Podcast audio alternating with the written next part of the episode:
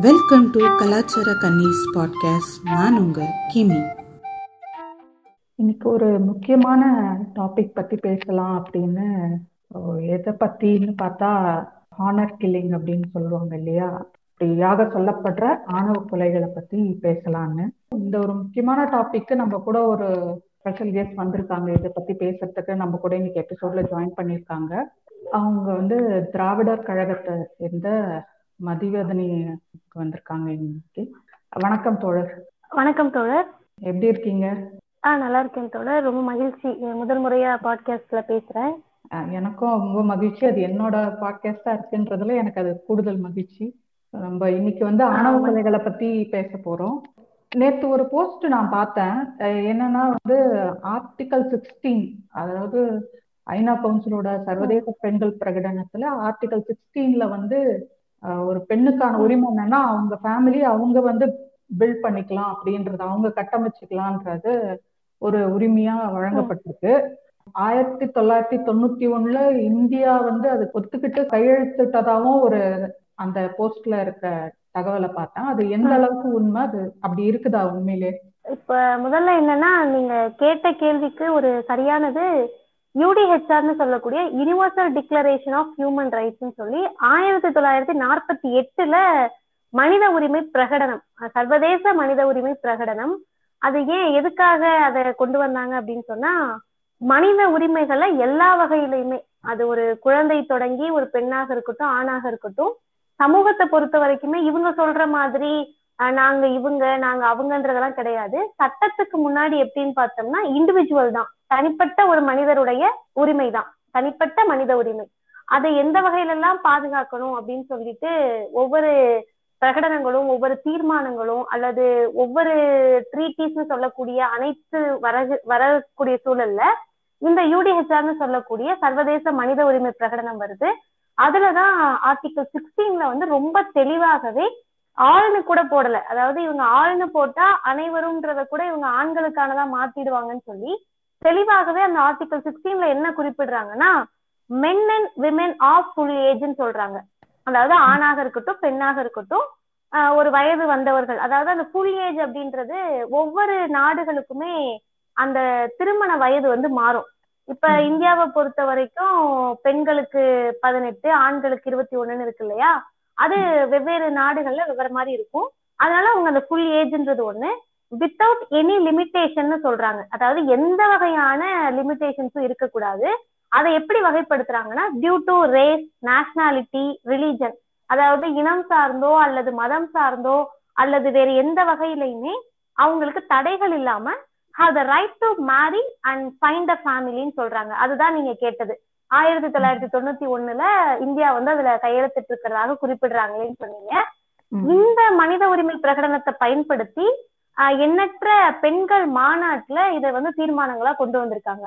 குறிப்பாக சொல்லணும்னா பீஜிங்ல நடந்த மாநாடுன்றதுதான் பெண்களுடைய உரிமைகளுக்காக நிறைய சர்வதேச தீர்மானங்களை கொண்டு வந்த இன்றைக்கும் பேசு பொருளாக இருக்கக்கூடிய ஒரு மாநாடு.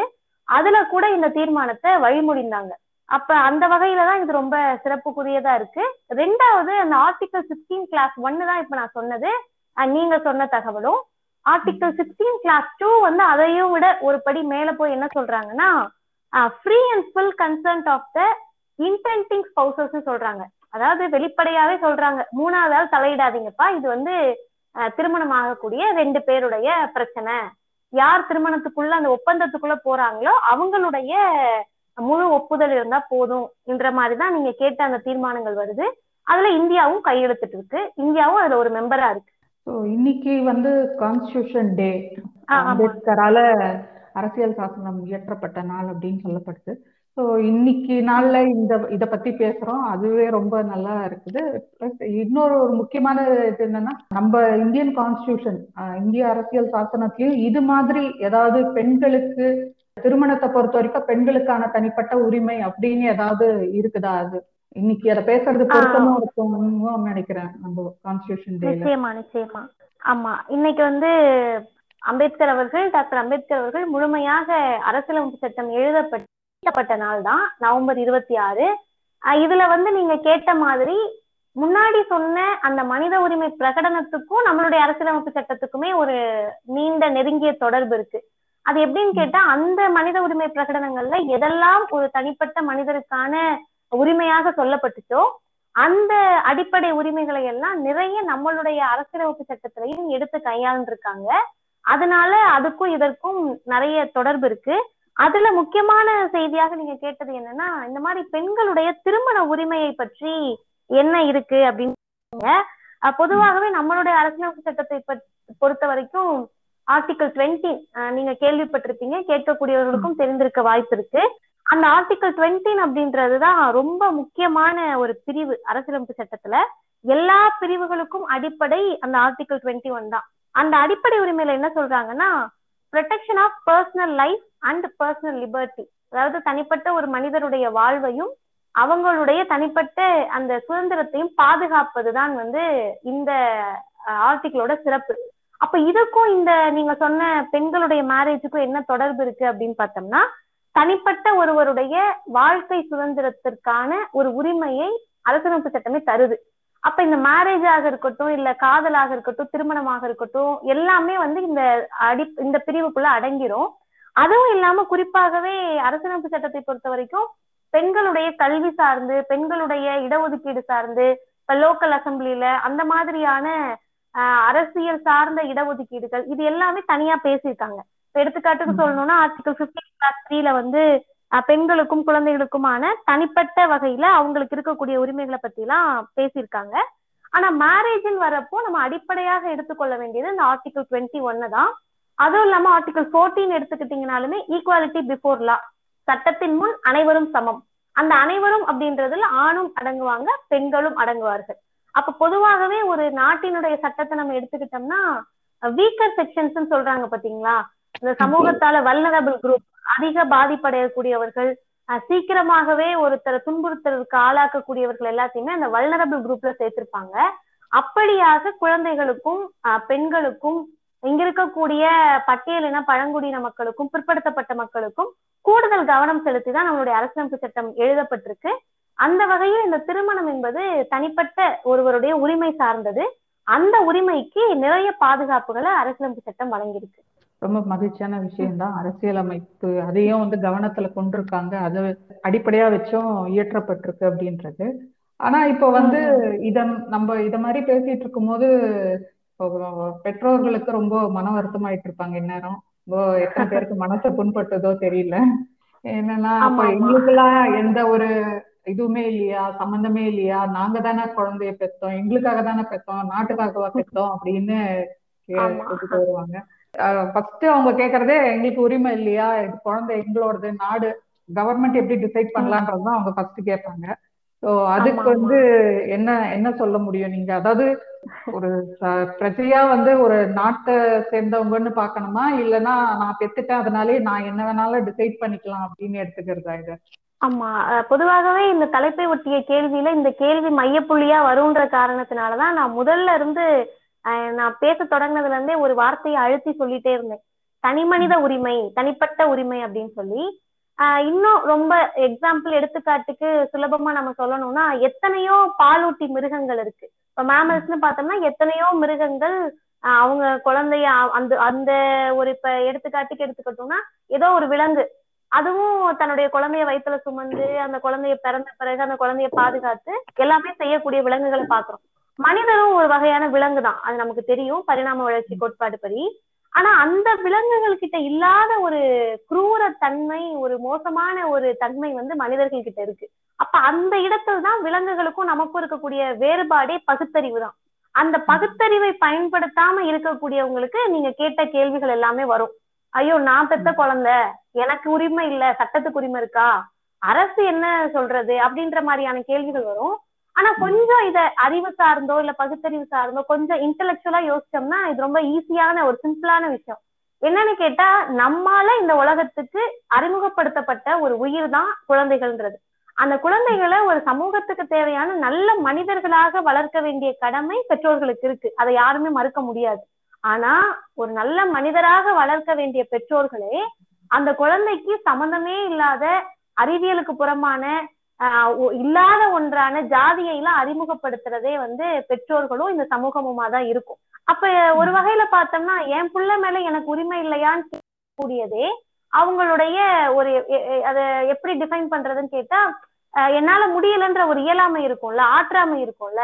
அதனுடைய வெளிப்பாடுதான் இவங்க கடைசியில கையில் எடுக்கக்கூடிய அந்த ஆயுதமா நான் பெத்த பிள்ளை. அப்ப இவங்க எல்லாருமே என்ன ஒரு மனநிலையிலே இருக்காங்கன்னு சொன்னா நான் பெத்துட்டேன் சோ என்னோட ஃபுல் பவரும் என்னோட முழு ஆதிக்கமும் இந்த குழந்தை மேல செலுத்தலாம்னு இருக்கும். அதே நேரத்துல இந்த குழந்தைகள் வளர்ந்து வராங்க பாருங்க. வளர்ந்து வருகிறப்ப இவங்க வயசு பெரியவங்களான உடனே நான் வந்து என் பெற்றோர் மேல முழு ஆதிக்கம் செலுத்துறேன் அப்படின்னு சொல்லி. செலுத்தக்கூடிய வாய்ப்பு வந்து இங்க நிறைய இருக்கு. அப்ப இது எல்லாமே வந்துட்டு ஃபுட் செயின் மாதிரி மாறி மாறி மாறி மாறி திரும்ப திரும்ப ஆதிக்க மனநிலைக்கு தான் இந்த கேள்விகள்லாம் கொண்டு போய் நம்மளை விடுமே தவிர ஒரு ஆரோக்கியமான சமூகத்துக்கு நம்மளை கொண்டு போகாது. அப்ப பெற்றோர்கள் என்ன புரிஞ்சுக்கணும்னு கேட்டா நம்மால இந்த உலகத்திற்கு அறிமுகப்படுத்தப்பட்டவர்களுக்கு நல்ல செய்திகளையும் நல்ல மனிதர்களாக வளர்க்க வேண்டியதுதான் நம்மளுடைய பொறுப்பும் கடமையுமே தவிர ஆதிக்கம் செலுத்துவது நம்மளுடைய வேலையோ அல்லது நம்மளுடைய கடமையோ இல்லைன்றத புரிஞ்சுக்கணும். அந்த கடமைக்கும் ஆதிக்கம் செலுத்துவதற்கும் மிகப்பெரிய வித்தியாசம் இருக்கு.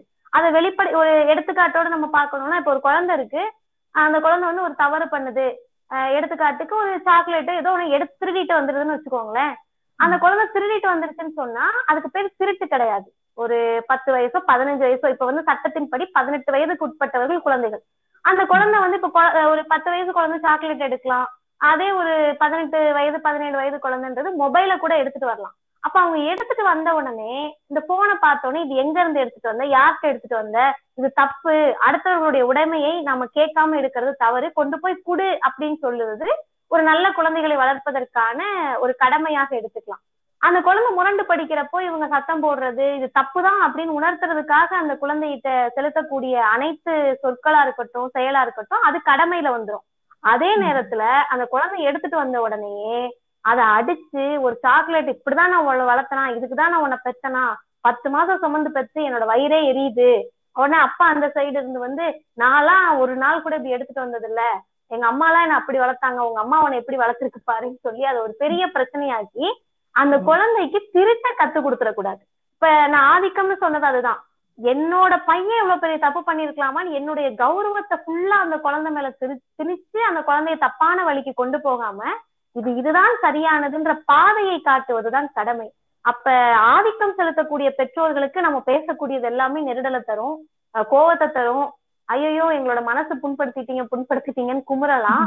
ஆனால் கடமையாக மட்டுமே நினைத்து ஒரு குழந்தையை வளர்க்கக்கூடியவர்களுக்கு அல்லது ஒரு பேரண்டிங்காவே ரொம்ப மகிழ்ச்சியான ஒரு செயலா நினைச்சு செய்யக்கூடியவங்களுக்கு இது அனைத்துமே வந்து ஒரு ஆரோக்கியமான கருத்தா தான் தெரியும். இந்த ரெண்டுல எந்த வகையான பெற்றோர்களாக இருக்கிறாங்கன்றத கேட்கக்கூடியவர்களுடைய ரியாக்ஷனை வச்சு அவங்கதான் புரிஞ்சுக்கணும். ரொம்ப சரியா சொன்னீங்க. ஆனா வந்து இங்க இப்போ இது வேலை செய்யல அப்படின்னும் போது அதாவது எனக்கு உரிமை இல்லையான்றதுதான் ஃபர்ஸ்ட் கேள்வியா இருக்கும். உம், பையனோ பொண்ணுகிட்டயோ போய் வந்து எனக்கு உரிமை இல்லையா? கல்யாணத்துல முடிவு பண்றதுக்கு அப்படின் போது அவங்க வந்து இல்லைன்னு பட்டுன்னு சொல்லிட்டாங்கன்னா என்ன இப்படி பொசுக்குன்னு சொல்லிட்டாங்களேன்னு அவங்களுக்கு அடுத்தது என்ன பண்றதுன்னு தெரியலன்னா அவங்க அடுத்ததா கையில எடுக்கிற ஆயுதம் வந்து ஒரு எமோஷனல் பிளாக்மெயிலா தான் இருக்கும். இப்படி எல்லாம் பண்ணா குடும்பமான போயிடும் அப்புறம் வந்து நாங்க உயிரோடவே இருக்க மாட்டோம். அப்படின்னுவாங்க.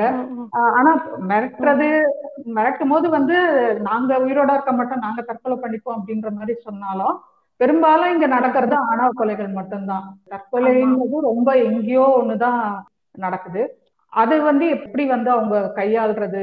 இல்ல பொதுவாகவே நம்ம சமூகம் வந்து உணர்ச்சி வயப்பட்ட சமூகம் தானே தவிர அறிவு வயப்பட்ட சமூகமா இருக்க முயற்சி பண்றதே இல்ல. இப்ப அறிவு வயப்படுவதுக்கும் உணர்ச்சி வயப்படுவதுக்கும் ஒரு பெரிய வித்தியாசம் இருக்கு. அறிவுவயப்படுவது அப்படின்றது ஒரு ரெண்டு பேர் வராங்க. அவங்களோட பொண்ணா இருக்கலாம் இல்ல பையனா இருக்கலாம். இவங்களை நான் விரும்புறேன் திருமணம் பண்ணிக்கணும்னு விருப்பப்படுறேன் அப்படின்னு சொன்னா அப்படியா அந்த பையனோட பேர் என்ன? அவங்க பெற்றோர்கள் என்ன பண்றாங்க? பையனுக்கு வேலை இருக்கா? நீங்க ரெண்டு பேரும் நிம்மதியாக இருக்கக்கூடியதுக்கு சூழல் இருக்கா? அந்த பையன் உண்மையாகவே நல்ல பையனா? இதையெல்லாம் விசாரிச்சு திருமணம் பண்ணி வைக்கிற அளவுக்கு போகக்கூடியது அறிவு வயப்படக்கூடிய சூழல்.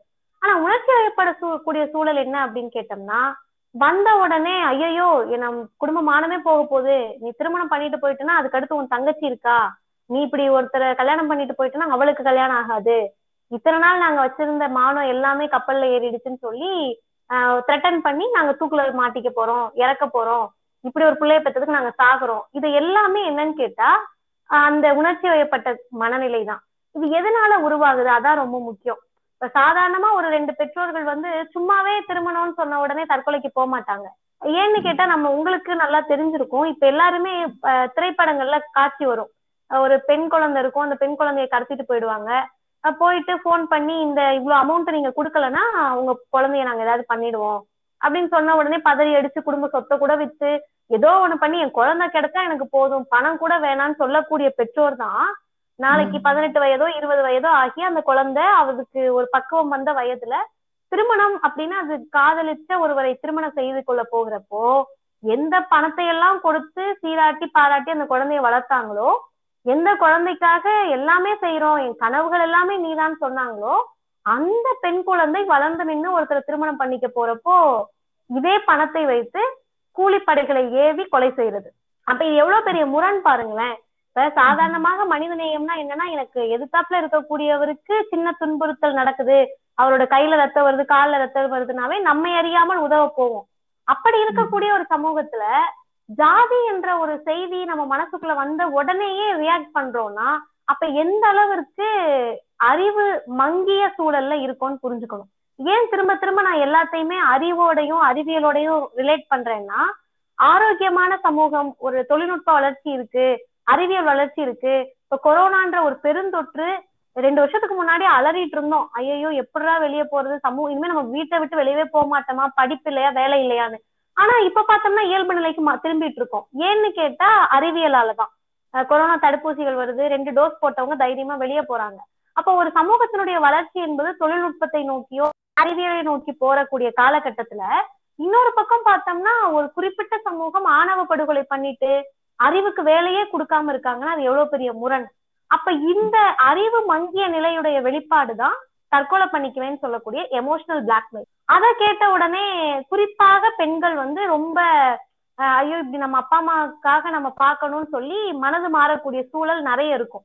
ஏன்னு கேட்டோம்னா குழந்தையில இருந்தே அந்த பெண் குழந்தைகள் கிட்ட அவங்க ஏதோ சும்மா அதாவது இப்ப தெண்டசோறுன்னு சொல்லுவாங்க பாருங்களேன் ஏதாவது திட்டணும்னாலே தெண்டசோறு சும்மா உட்காந்து சாப்பிடுறேன் இதெல்லாம் வந்து திட்டுறதுக்கு தான் ஆண்கள் கிட்ட பயன் பயன்படுத்துவாங்க. ஆனா பெண் குழந்தைகளை வரைக்கும் இதெல்லாம் சராசரியானது. அந்த குழந்தைய வந்து இவங்க தயார் பண்ணுவாங்க. யாரோ ஒருத்தருடைய பிடியில் நம்ம இருக்கோம். யாரோ ஒருத்தருடைய அஹ், ஆதிக்கத்துல இருக்கோம். யாரோ ஒருத்தருக்கு அடிமையா இருக்கோம். நம்மளுடைய வேலைன்றதே இந்த வீட்டுக்கு வேலை செய்யறதுன்ற மாதிரி மனநிலையில வளர்த்திருப்பாங்க. அப்ப என்னன்னு கேட்டா இந்த குழந்தைக்கு செய்யக்கூடியது எல்லாமே கணக்கு வழக்கா இருக்கும். ஆஹ் எடுத்துக்காட்டுக்கு சொல்லணும்னா காதணி விழா நடத்தியிருப்பாங்க. அதுக்கடுத்து இந்த குழந்தை வந்து வளர்ந்த உடனே வயசுக்கு வந்த உடனே அதுக்கு ஒரு ஃபங்க்ஷன் நடத்துவாங்க. அப்புறம் பேர் வைக்கிறதுக்கு ஒண்ணு. இப்படி ஒவ்வொன்னா அந்த குழந்தைக்கு சடங்கு செய்ய அது இதுன்னு செலவு செஞ்சிருப்பாங்க. அப்ப இது எல்லாத்தையுமே விரும்பி செய்யற மாதிரி செஞ்சுட்டு ஒரு பீரியட்ல என்ன சொல்லிடுவாங்கன்னா உனக்கு எவ்வளவு செலவு செஞ்சு இதெல்லாம் செஞ்சேன் அதெல்லாம் கூட நீ நினைக்கலையே. அத வந்து ஒரு மிகப்பெரிய மன நெருடலாக பெண் குழந்தைகள் மேல திணிப்பாங்க. அப்ப ஆட்டோமேட்டிக்கா நமக்கு என்ன ஆகும்? ஐயோ நமக்கு இவ்வளவு செஞ்சவங்கள நம்ம விட்டுட்டு போறதா? அப்படின்னு சொல்லி. அந்த இடத்துல தான் பெண்கள் வந்து கொஞ்சம் யோசிக்கணும். இங்க இருக்கக்கூடியவங்களுக்கு ஒரு பையன் வந்து ஒரு லட்சம் சம்பளம் வாங்குறான்றது முக்கியம் இல்ல. ஒரு பையனுடைய பெற்றோர் வந்து கவர்மெண்ட் வேலையில இருக்காங்கன்றது கூட முக்கியம் இல்ல. அந்த பையனுக்கு வீடு இருக்கு வாசல் இருக்கு எதுவுமே முக்கியம் இல்ல. அந்த பையன் என்ன ஜாதி அதுதான் இவங்களுக்கு முக்கியமா இருக்கு. அது ஏன் திரும்ப திரும்ப பெண்களை நோக்கியே போகுதுன்னு சொன்னா கௌசல்யா சங்கர் அவர்களுடைய வழக்கு நம்ம கேள்விப்பட்டிருப்போம். அப்ப கௌசல்யா தோழர் பேசுறப்போ ஒரு செய்தியை பதிவு செஞ்ச சென்னை பெரியாதிடல்ல எங்களுக்கு திருமணம் ஆயிடுச்சு திருமணமான பிறகு நாங்க ரெண்டு பேரும் மகிழ்ச்சியா இருக்கலாம்னு சொல்லி வாழ்ந்துட்டு இருக்கப்போ எங்க அப்பா அம்மா கூட சரி போய் தொலையட்டும்னு விட்டுருப்பாங்க. ஆனா எங்க சொந்தக்காரவங்க எல்லாம் வந்து சங்கரோட ஒரு அவங்க சொன்ன சொல்ல நான் சொல்றேன் யாரும் தவறா எடுக்க வேணாம். தாழ்த்தப்பட்டவனுடைய கரு வந்து இவங்க வயித்துல வளருமா வளர விடலாமான்னு சொல்லிதான் ஏத்தி விட்டு எங்க அப்பா அம்மா எல்லாரும் சேர்ந்து இந்த கொலைக்கு காரணமா இருந்தாங்கன்னு சொன்னாங்க. இப்ப இததான் நம்ம ஆழமா பார்க்கணும். பெரியாரும் சரி அம்பேத்கரும் சரி திரும்ப திரும்ப ஒரு செய்தியை வலியுறுத்துறாங்க. ஜாதியை கடத்தக்கூடிய கருவியாக பெண்கள் பயன்படுத்தப்படுறாங்கன்றாங்க. அது எப்படின்னு கேட்டா பெண்களுடைய அந்த உடல் உறுப்புலதான் வந்து ஒட்டுமொத்த ஜாதியுமே அவங்க வச்சிருக்காங்க. அந்த உறுப்புல யாருடைய கரு வளரணும் எந்த ஜாதி கரு வளரணும் இதெல்லாம் பாருங்களேன் நமக்கு பேசுறதுக்கே ஆக்வர்டா இருக்கு. அப்ப இந்த ஆக்வர்டான விஷயத்த ஒரு பெண் பிள்ளையை பெற்று அப்பா யோசிக்கிறாருன்னா இந்த சமூகம் எப்படிப்பட்ட ஒரு மனநோயோட வளர்ந்துகிட்டு இருக்குன்றத நம்ம யோசிக்கிறோம் அப்ப அதுதான் இந்த ஜாதியத்தினுடைய மனநிலை. இது பெண் பிள்ளைகளுக்கு. ஆம்பளை பசங்களுக்கு வந்தோம்னா இதை விட பெரிய கொடுமையா நடக்கும். என்னன்னு கேட்டோம்னா ஆஹ் உன்னை நம்பிதான் நான் இதெல்லாம் செஞ்சேன். ஆனா உனக்கு அடுத்து இந்த குடும்பத்தை எனக்கு அடுத்து நீ இந்த குடும்பத்தை பாத்துக்குவேன்னு பார்த்தேன். இப்ப நீயே பாத்துக்காம போகிறப்போ நான் சாகிறத தவிர எனக்கு வேற வழியே இல்லை. ஒட்டுமொத்தமாக இவங்களுடைய அந்த சாம்ராஜ்யமே இந்த திருமணத்தால உடையிற அளவுக்கு பேசுவாங்க. ஆனா என்னன்னு கேட்டா ஆண்கள் வந்து துணிஞ்சு வெளியே வராங்கன்னு வச்சாலுமே இன்றைக்கு இருக்கக்கூடிய சட்ட அமைப்புகள் எல்லாமே கட்ட பஞ்சாயத்து அளவுக்கு போயிடுச்சு. நமக்கு வெளிப்படையா தெரிஞ்ச செய்திகள். அந்த ஸ்டேஷன்ல வச்சு பேசுறாங்க அப்படின்னு சொன்னா உடனே பொண்ணை வந்து அம்மா அப்பாட்ட தனியா பேச விடுவாங்க. அவங்க ஒரு ஒரு மணி நேரம் பேசிட்டு பொண்ணை அழைச்சிட்டு போயிட்டாங்கன்னா இந்த பையன் வந்து அந்த பொண்ணை கடத்திட்டு வந்துட்டாருன்னு கேஸ் போட்டுருவாங்க. அப்ப இந்த எமோஷனல் பிளாக்மெயில தாண்டி உண்மையாகவே இரண்டு காதல் ஜோடிகள் சேரணும் அப்படின்னு சொன்னா நீங்க என்கிட்ட கேட்ட கேள்வி அதுதான். இந்த எமோஷனல் பிளாக்மெயில எப்படி ஹேண்டில் பண்றதுன்னு.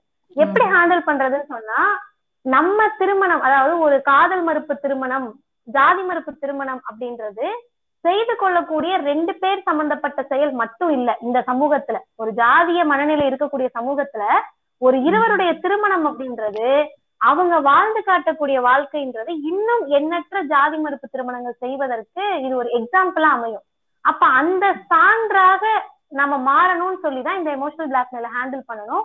ரெண்டாவது இவங்க பேசக்கூடிய வார்த்தைகள் எதையுமே வந்து பெரிய அளவுல கடைசியா உனக்கு இப்ப என்னப்பா ஜாதி தானே அந்த லெவலுக்கு நம்ம வந்துடணும் எதுக்கு இவ்வளவு பேசுற பையன் நல்லவனா கெட்டவனான்றதெல்லாம் தாண்டி உனக்கு ஜாதி தானே பிரச்சனை. நீங்க எந்த ஆணவ படுகொலைனாலும் எடுத்துக்கோங்களேன். இதை தாண்டிய ஏதாவது ஒரு செய்தி இதுவரை இருந்திருக்கா? இத்தனை ஆண்டு காலமா தொடர்ந்து ஆணவ படுகொலைகள் அதிகரிச்சுக்கிட்டே தான் இருக்கு. அதிகரிக்கக்கூடிய ஏதாவது ஒரு ஆணவ படுகொலையோட டேட்டால பையன் வந்து சரியில்லை இல்ல பையன் வந்து இந்த மாதிரி நடந்திருக்கக்கூடிய ஆணவ படுகொலைகள் இருக்கா? இட்டுக்கட்ட செய்திகள் வேணா இருக்கும். ஆனா உண்மையாகவே இந்த பின்புலம் என்பது ஜாதியம் தான். அப்ப ஜாதியை எதிர்க்கணும்ன்ற மனநிலையோட அந்த உறுதியோட இருக்கக்கூடியவங்க இந்த எமோஷனல் பிளாக்மெயில பெரிய அளவுல எடுத்துக்க தேவையில்லை. இதை எப்படி ஓவர் கம் பண்ணி வரோன்றதுதான் முக்கியம். இப்படி இருக்கக்கூடிய நேரத்தில் தான் இன்னமும் நம்ம ஸ்ட்ராங்கா இருக்கணும். நம்முடைய வாழ்க்கை என்பது மற்றவர்களுக்கு ஒரு எக்ஸாம்பிளா மாறணும்ன்ற சிந்தனையோட தான் இன்றைய தலைமுறை இதை ஹேண்டில் பண்ணணும். இங்க நீங்க சொன்ன மாதிரியே வந்து ஆணவ கொலைக்கு பெரும்பாலும் ஜாதி தான் காரணமா இருக்குது. பிற காரணங்கள் வந்து ரொம்ப அரிதிலும் அரிதுன்ற மாதிரிதான் சொல்லணும். இப்போ பெற்றோர்கள் அடுத்ததா அதனாலதான் வந்து தங்களோட குழந்தைங்களை எப்படி தயார் பண்றாங்கன்னா வந்து அவங்களோட பெருந்தன்மையை எப்படி வெளிப்படுத்துறாங்கன்னா வந்து காதலிச்சு கல்யாணம் பண்ணிக்கலாம் நம்ம ஜாதிக்குள்ளேயே பண்ணிக்கோ. அந்த அளவுக்கு பெருந்தன்மையா இப்ப வந்துட்டாங்க இறங்கி வந்துட்டாங்க. அதுக்காக டிக்டாக்ல நிறைய பேரை ட்ரெயின் பண்றதெல்லாம் நம்ம இது நிறைய பேர் சொல்ற மாதிரி சிஸ்டம் சரியில்லைன்ற மாதிரி இங்க ஃபேமிலி சிஸ்டம் வந்து கோளாறான சிஸ்டம் ஏன்னு கேட்டோம்னா இப்போ நீங்க ஒரு குழந்தை பிறக்குதுன்னு வச்சுக்கோங்களேன். அந்த குழந்தை பிறந்த உடனே இவங்க என்ன சொல்லுவாங்கன்னா ஒரு பெண் குழந்தை பிறந்தா இங்க பாரு மாமா பாரு மாமா பையன் பாரு நீ இவனதான் கட்டிக்க போற. அது பிறந்த அப்பதான் வெளியே வந்து இதான் உலகம் கண்ணை திறந்து. பிறந்த உடனே இங்க பாரு நீ கட்டிக்க போறவன். சரி அந்த பையன் பிறந்திருக்கான் அப்படின்னு சொன்னா ஒரு பொண்ண ஒரு பொன் குழந்தை பக்கத்துல வச்சுட்டு இங்க பாருடா நீ கட்டிக்க போறவன். பாரு இப்பயே பாக்குறான் பாரு. இது எல்லாமே நமக்கு பாக்குறப்ப ஒரு ஜாலியான விஷயமா தெரியும். ஆனா இதெல்லாம் ஜாலியான விஷயங்களே கிடையாது.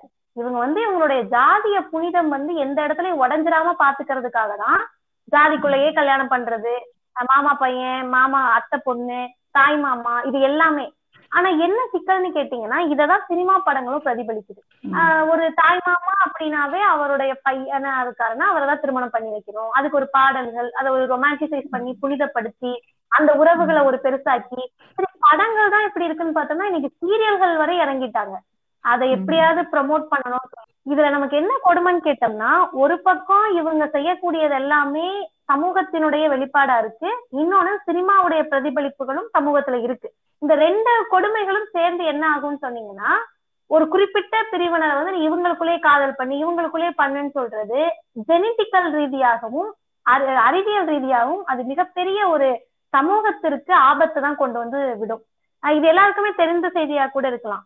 இப்ப ஜெனட்டிக்கல் ரீதியாக மரபணு கழு மரபணு குழுக்கள் அதாவது ஒவ்வொரு குழுக்களுக்குள்ளயும் அந்த மரபணு கலப்புகள் நடக்க நடக்கதான் அந்த சமூகத்தினுடைய அறிவு வளர்ச்சி வீரியமடையும். இப்ப எடுத்துக்காட்டுக்கு சொல்லணும்னா நீங்க வந்து ஆதி இந்தியர்கள்ன்ற ஒரு புத்தகத்துல ரொம்ப தெளிவா சொல்லியிருப்பாங்க. எப்படி வந்து இந்த உலகம் சில மனிதர்கள் தோன்றுனாங்க எங்க இருந்து வந்தாங்கன்னு சொல்லி. அப்ப அந்த புத்தகத்துல ஒரு அந்த மரபியல் நிபுணர் சரியாக ஒரு விஷயத்த சொல்றாரு. உலகத்திலேயே அதாவது இந்தியாவில் முதலில் தோன்றிய பெண்மணி யாராக இருப்பாங்கன்னா பழங்குடியை சார்ந்த பெண்மணியாக இருப்பாங்கன்னு சொல்றாங்க.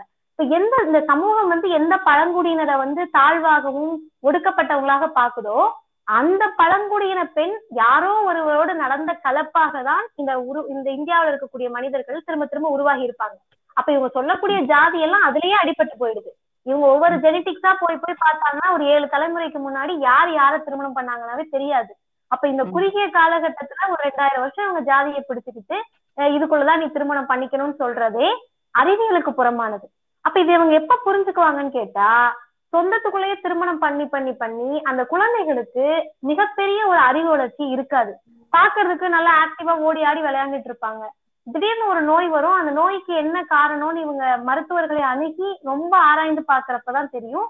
சொந்தத்துக்குள்ளேயே திருமணம் பண்ணிருப்பாங்கன்னு சொல்லி இப்போ ஒரு தலைமுறை சொந்தத்துக்குள்ள திருமணம் பண்றதே இப்படின்னு கேட்டா தொடர்ந்து இவங்க அந்த சொந்தத்துக்குள்ளேயே திருமணம் பண்ற ஒரே ஜாதிக்குள்ளேயே திருமணம் பண்றேன்னு சொல்லி ஒரு ஏழு தலைமுறைக்கு பின்னாடி என்ன ஆயிடும்னு கேட்டா அறிவு சார்ந்த ஒரு பரிணாம வளர்ச்சி இல்லாம ஆயிடும். அறிவு சார்ந்த ஒரு உற்பத்தியே இல்லாம ஆயிடும். இப்ப அதுவே வந்து நீங்க ஜாதி மறுப்பு திருமணங்கள்னு எடுத்துக்கிட்டீங்கன்னா யாரோ யாரையோ திருமணம் பண்றப்போ இவங்களுடைய ஜெனட்டிக்கல் ட்ரையட் வேற மாதிரி இருக்கும் அவங்களது வேற மாதிரி இருக்கும். அப்ப இந்த இரண்டு புது வகையான மரபணுக்கள் கலப்பு நடக்கிற போது பிறக்கக்கூடிய க- குழந்தை வந்து இன்னும் ஆக்டிவா பிறக்கும். ஆனா இதுல என்ன கொடுமைன்னு கேட்டா நான் கிமி தோழர்கிட்ட இதெல்லாம் பேச முடியும். இதெல்லாம் புரிய வைக்க முடியும். ஆனா. சமூகத்துல ஒரு அடிப்படைவாதத்தோட இருக்கிறவங்க இன்னுமே நான் அக்னி சட்டியில திறந்தேன்னு நம்புறவங்க கிட்ட. நம்ம போயிட்டு இந்த சொல்ல சண்டை. போடுறவங்க கிட்ட அவங்க கிட்ட போயிட்டு புரிய வைக்க முடியாது சண்டை போடுறவங்க கிட்ட என்ன பண்ண முடியும் அவங்க கிட்ட நம்ம புரிய வைக்க முடியாது அப்ப நமக்கு வந்து இதுல ஒரு மிகப்பெரிய டாஸ்க் என்னன்னு கேட்டீங்கன்னா நமக்கு முன்னாள் தலைமுறைகிட்ட நம்ம இதெல்லாம் புரிய வைக்க முடியாட்டி கூட நம்முடைய தலைமுறைகிட்டையும் நமக்கு அடுத்த தலைமுறைகிட்டையும் நிச்சயமாக இத பத்தி பேசியே ஆகணும் இப்ப நீங்க சொன்னீங்கல்ல அவங்க காலத்துல அதாவது அவங்களுடைய ஜாதிக்குள்ளேயே லவ் பண்ணிக்க வைக்கிறாங்கன்னு சொல்லிட்டு. இது எல்லாமே பெருமை இல்லைன்னு நம்ம புரிய வைக்கணும். ஒரு முட்டாள் கூட்டத்தை உற்பத்தி பண்ணிட்டு இருக்கீங்கப்பா இதுல ஒரு பெருமையும் கிடையாது. ஒரு நோய்வாய்ப்பட்ட ஒரு சமூகத்தை உற்பத்தி பண்ணிட்டு இருக்கீங்க இதுல ஒரு பெருமையும் கிடையாது.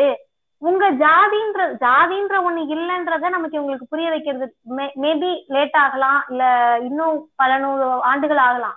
ஆனா இந்த ஜாதிக்குள்ளேயே திருமணம் பண்றதுனால இவ்வளவு சிக்கல்கள் இருக்குன்றத நம்ம புரிய வைக்க முடியும்னு நான் நம்புறேன்.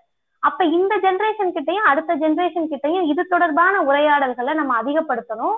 ஆஹ் குறிப்பாகவே வந்து நீங்க பாத்தீங்கன்னா அஹ் நம்ம ஜாதிக்குள்ளேயே திருமணம் பண்ணா நீ இவ்வளவு நல்லா இருக்கலாம். அத வந்து இப்ப ரீசன்ட் டேஸ்ல கூட பாத்தீங்கன்னா நிறைய பெண்கள் வந்து நீங்க சொன்ன மாதிரி டிக்டாக் ரீல்ஸ் எல்லாம் பண்றாங்க. நமக்கு பெருமை வந்து இது கிடையாது. ஆஹ் நமக்கு இதுதான் பெருமைன்னு சொல்லி. அப்ப உங்களெல்லாம் வந்து கருவியா பயன்படுத்துறாங்க. உங்களை ஒரு மிஷின் மாதிரி வச்சிருக்காங்க. நீங்க எல்லாம் வந்து ஜாதியா அப்படியே ரீப்ரொடியூஸ் பண்ணக்கூடிய மிஷின் பா இயந்திரம். உங்களுக்கு அறிவு இல்லைன்னு நினைக்கிறாங்கன்னு சொல்லி நம்ம பெண்கள் கிட்ட நிறைய உரையாடல் நிகழ்த்த வேண்டிய கட்டாயம் ஆமா நீங்க சொன்ன மாதிரி இது மரபணுக்களோட கலப்புன்றது தான் அறிவியல். ஆனா இவங்க வந்து சந்தனமும் சாக்கடையும் கலக்கக்கூடாதுன்னு பேசிட்டு இருக்காங்க. எது சந்தனம் எது சாக்கடைன்றதுலாம் வந்து அறிவியலுக்கு ஒத்தே வராத ஒரு கற்பனையில ஏதோ ஒண்ணு பேசுறது. இல்ல நம்ம அப்ப என்ன கேட்கணும்னா சந்தனமும் சந்தனமும் கலந்துகிட்டே இருந்தா ஒரு நாள் சந்தன வாசனை இல்லாம போயிடும். யார சாக்கடைன்னு சொல்றாங்கன்னு தெரியல. அப்படியே இருந்தாலும் கூட ரெண்டு வெவ்வேறு பொருட்கள் கலக்கிறப்போ அது ஒரு நல்ல ப்ராடக்டா தான் வரும்னு நினைக்கிறேன். அதான் ஏதோ ஒண்ணுத்த வந்து தாழ்த்தி சொல்லணும் அப்படின்றதுக்காக அது அவங்க அதான் இதுலயே என்னன்னு கேட்டோம்னா உட்கார்ந்து பயங்கரமா குடும்பமா டிவி பார்த்து டிவில வரக்கூடிய ரெண்டு காதல் ஜோடி எப்படா சேருவாங்கன்னு கை தட்டிட்டு இருப்பாங்க. அந்த காதல் ஜோடி உட்காந்து சீரியஸா படம் பார்த்துட்டு இருப்பாங்க. அதுவே ஐயோ இப்படி சேராம போயிட்டாங்களேன்னு ஃபீல் பண்ணுவாங்க. அதே அவங்களுடைய பொண்ணோ பையனோ விரும்பிட்டாங்கன்னா இவங்க எடுக்கக்கூடிய ஆயுதம் தான் இந்த ஆணவ படுகொலைகளா இருக்கு. இப்போ நீங்க சொன்னதுலயே எனக்கு ஒரு விஷயம் ஞாபகம் வருது. என்னன்னா எனக்கு ஒரு அம்மாவை தெரியும். அவங்களோட பையன் வந்து எங்க வீட்டுக்கு ஒரு டைம் வந்தாங்க. வரும்போது பார்த்தா அந்த பையன் வந்து இது முன்னாடி ஏதோ ஒரு எபிசோட்லயும் நான் சொன்ன ஞாபகம் இருக்கு. இருந்தாலும் இப்ப சொல்றதும் பொருத்தமா இருக்குன்றதுனால நான் திரும்ப சொல்றேன். அவங்க பையன் வந்து. ஒரு டீனேஜ்ல இருக்காங்க. ஸோ ஆனா பாத்தீங்கன்னா முடியெல்லாம் இல்லாம ரொம்ப ஒரு மாதிரி இதுவா பால்ட் ஹெட் மாதிரி இருக்குது. நான் வந்து ஒரு யதார்த்தமா அவங்க கிட்ட கேட்டேன் இந்த மாதிரி என்ன ஏதாவது கோயிலுக்கு மொட்டை போட்டாங்களா அப்படின்னு. அப்ப அவங்க சொன்னது. இதுதான். இல்ல அவனுக்கு வந்து முடியே வந்து வரல அப்படின்னாங்க. என்ன காரணத்தினால அப்படின்னு கேட்டதுக்கு அவங்க சொன்ன ஒரு காரணம் ரொம்ப அதிர்ச்சியா இருந்தது என்னன்னா அவங்க வந்து ஒரு மூணு தலைமுறையா நீங்க சொல்ற மாதிரி ஜாதிக்குள்ள மட்டும் இல்ல சொந்தத்துக்குள்ளேயே கல்யாணம் பண்ணிக்கிறாங்க. ஸோ அது மூணாவது தலைமுறையா இருக்கிற அவங்க அவங்களோட குழந்தைகளை வந்து அது ரொம்ப பாதிச்சிருக்கு அப்படின்றதுதான் அதுல இருந்து தெரியுது. ஆஹ் ஆமா. திடீர்னு இந்த மாதிரி இருக்கும். அப்புறம் பாத்தீங்கன்னா வளர்ச்சி இல்லாம இருப்பாங்க.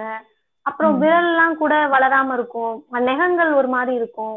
அவங்கள பாக்குறப்பவே ஒரு மாதிரி எதுவுமே செய்யாம அந்த மாதிரி எல்லாம் இருப்பாங்க. திடீர்னு ஹைப்பர் ஆக்டிவா இருப்பாங்க சில குழந்தைகள் ரொம்ப படிப்பாங்க. ஆனா அவங்களுக்கு மண்டலே ஏறலன்னு சொல்லி அடி வாங்கிட்டு இருப்பாங்க.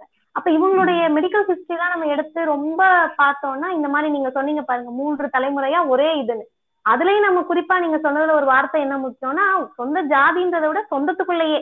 அப்ப அது. சொந்தத்துக்குள்ளன்றதுக்கும் சொந்த ஜாதிக்குள்ளன்றதுக்கும் என்ன வித்தியாசம்னா ஒரு குறிப்பிட்ட ஒரு ஜாதி இருக்குன்னா அந்த ஜாதியில உட்பிரிவுகள் நிறைய இருக்கும் அந்த. உட்பிரிவு கூட மாறாம திருமணம் பண்ணுவாங்க எங்க அந்த. உட்பிரிவு மாறிட்டா கூட உங்க ஜாதி பெருமை போயிடும்னு சொல்லி உட்பிரிவுகள் கூட மாறாம இந்த மாதிரி பண்ண பண்ண இந்த மாதிரியான சிக்கல்கள் நோய்கள் வர்றதுக்கு நிறைய வாய்ப்பு இருக்கு மருத்துவர்கள் குறிப்பா என்ன சொல்றாங்கன்னா ஆஹ், ஏழு தலைமுறைக்காவது அந்த ஜெனரேஷன் ஃபுல்லா ஜாதி விட்டு ஜாதியோ அல்ல யாருன்னே தெரியாம அந்த மாதிரி திருமணம் பண்றப்போ ஏழாவது தலைமுறையில தான் ஒரு முழுமையான வளர்ச்சியை நம்ம பார்க்க முடியும்னு சொல்றாங்க. அப்ப இந்த ஏழு தலைமுறைனா நீங்க பாருங்க இப்ப மூணு தலைமுறை முடிஞ்சு போச்சு.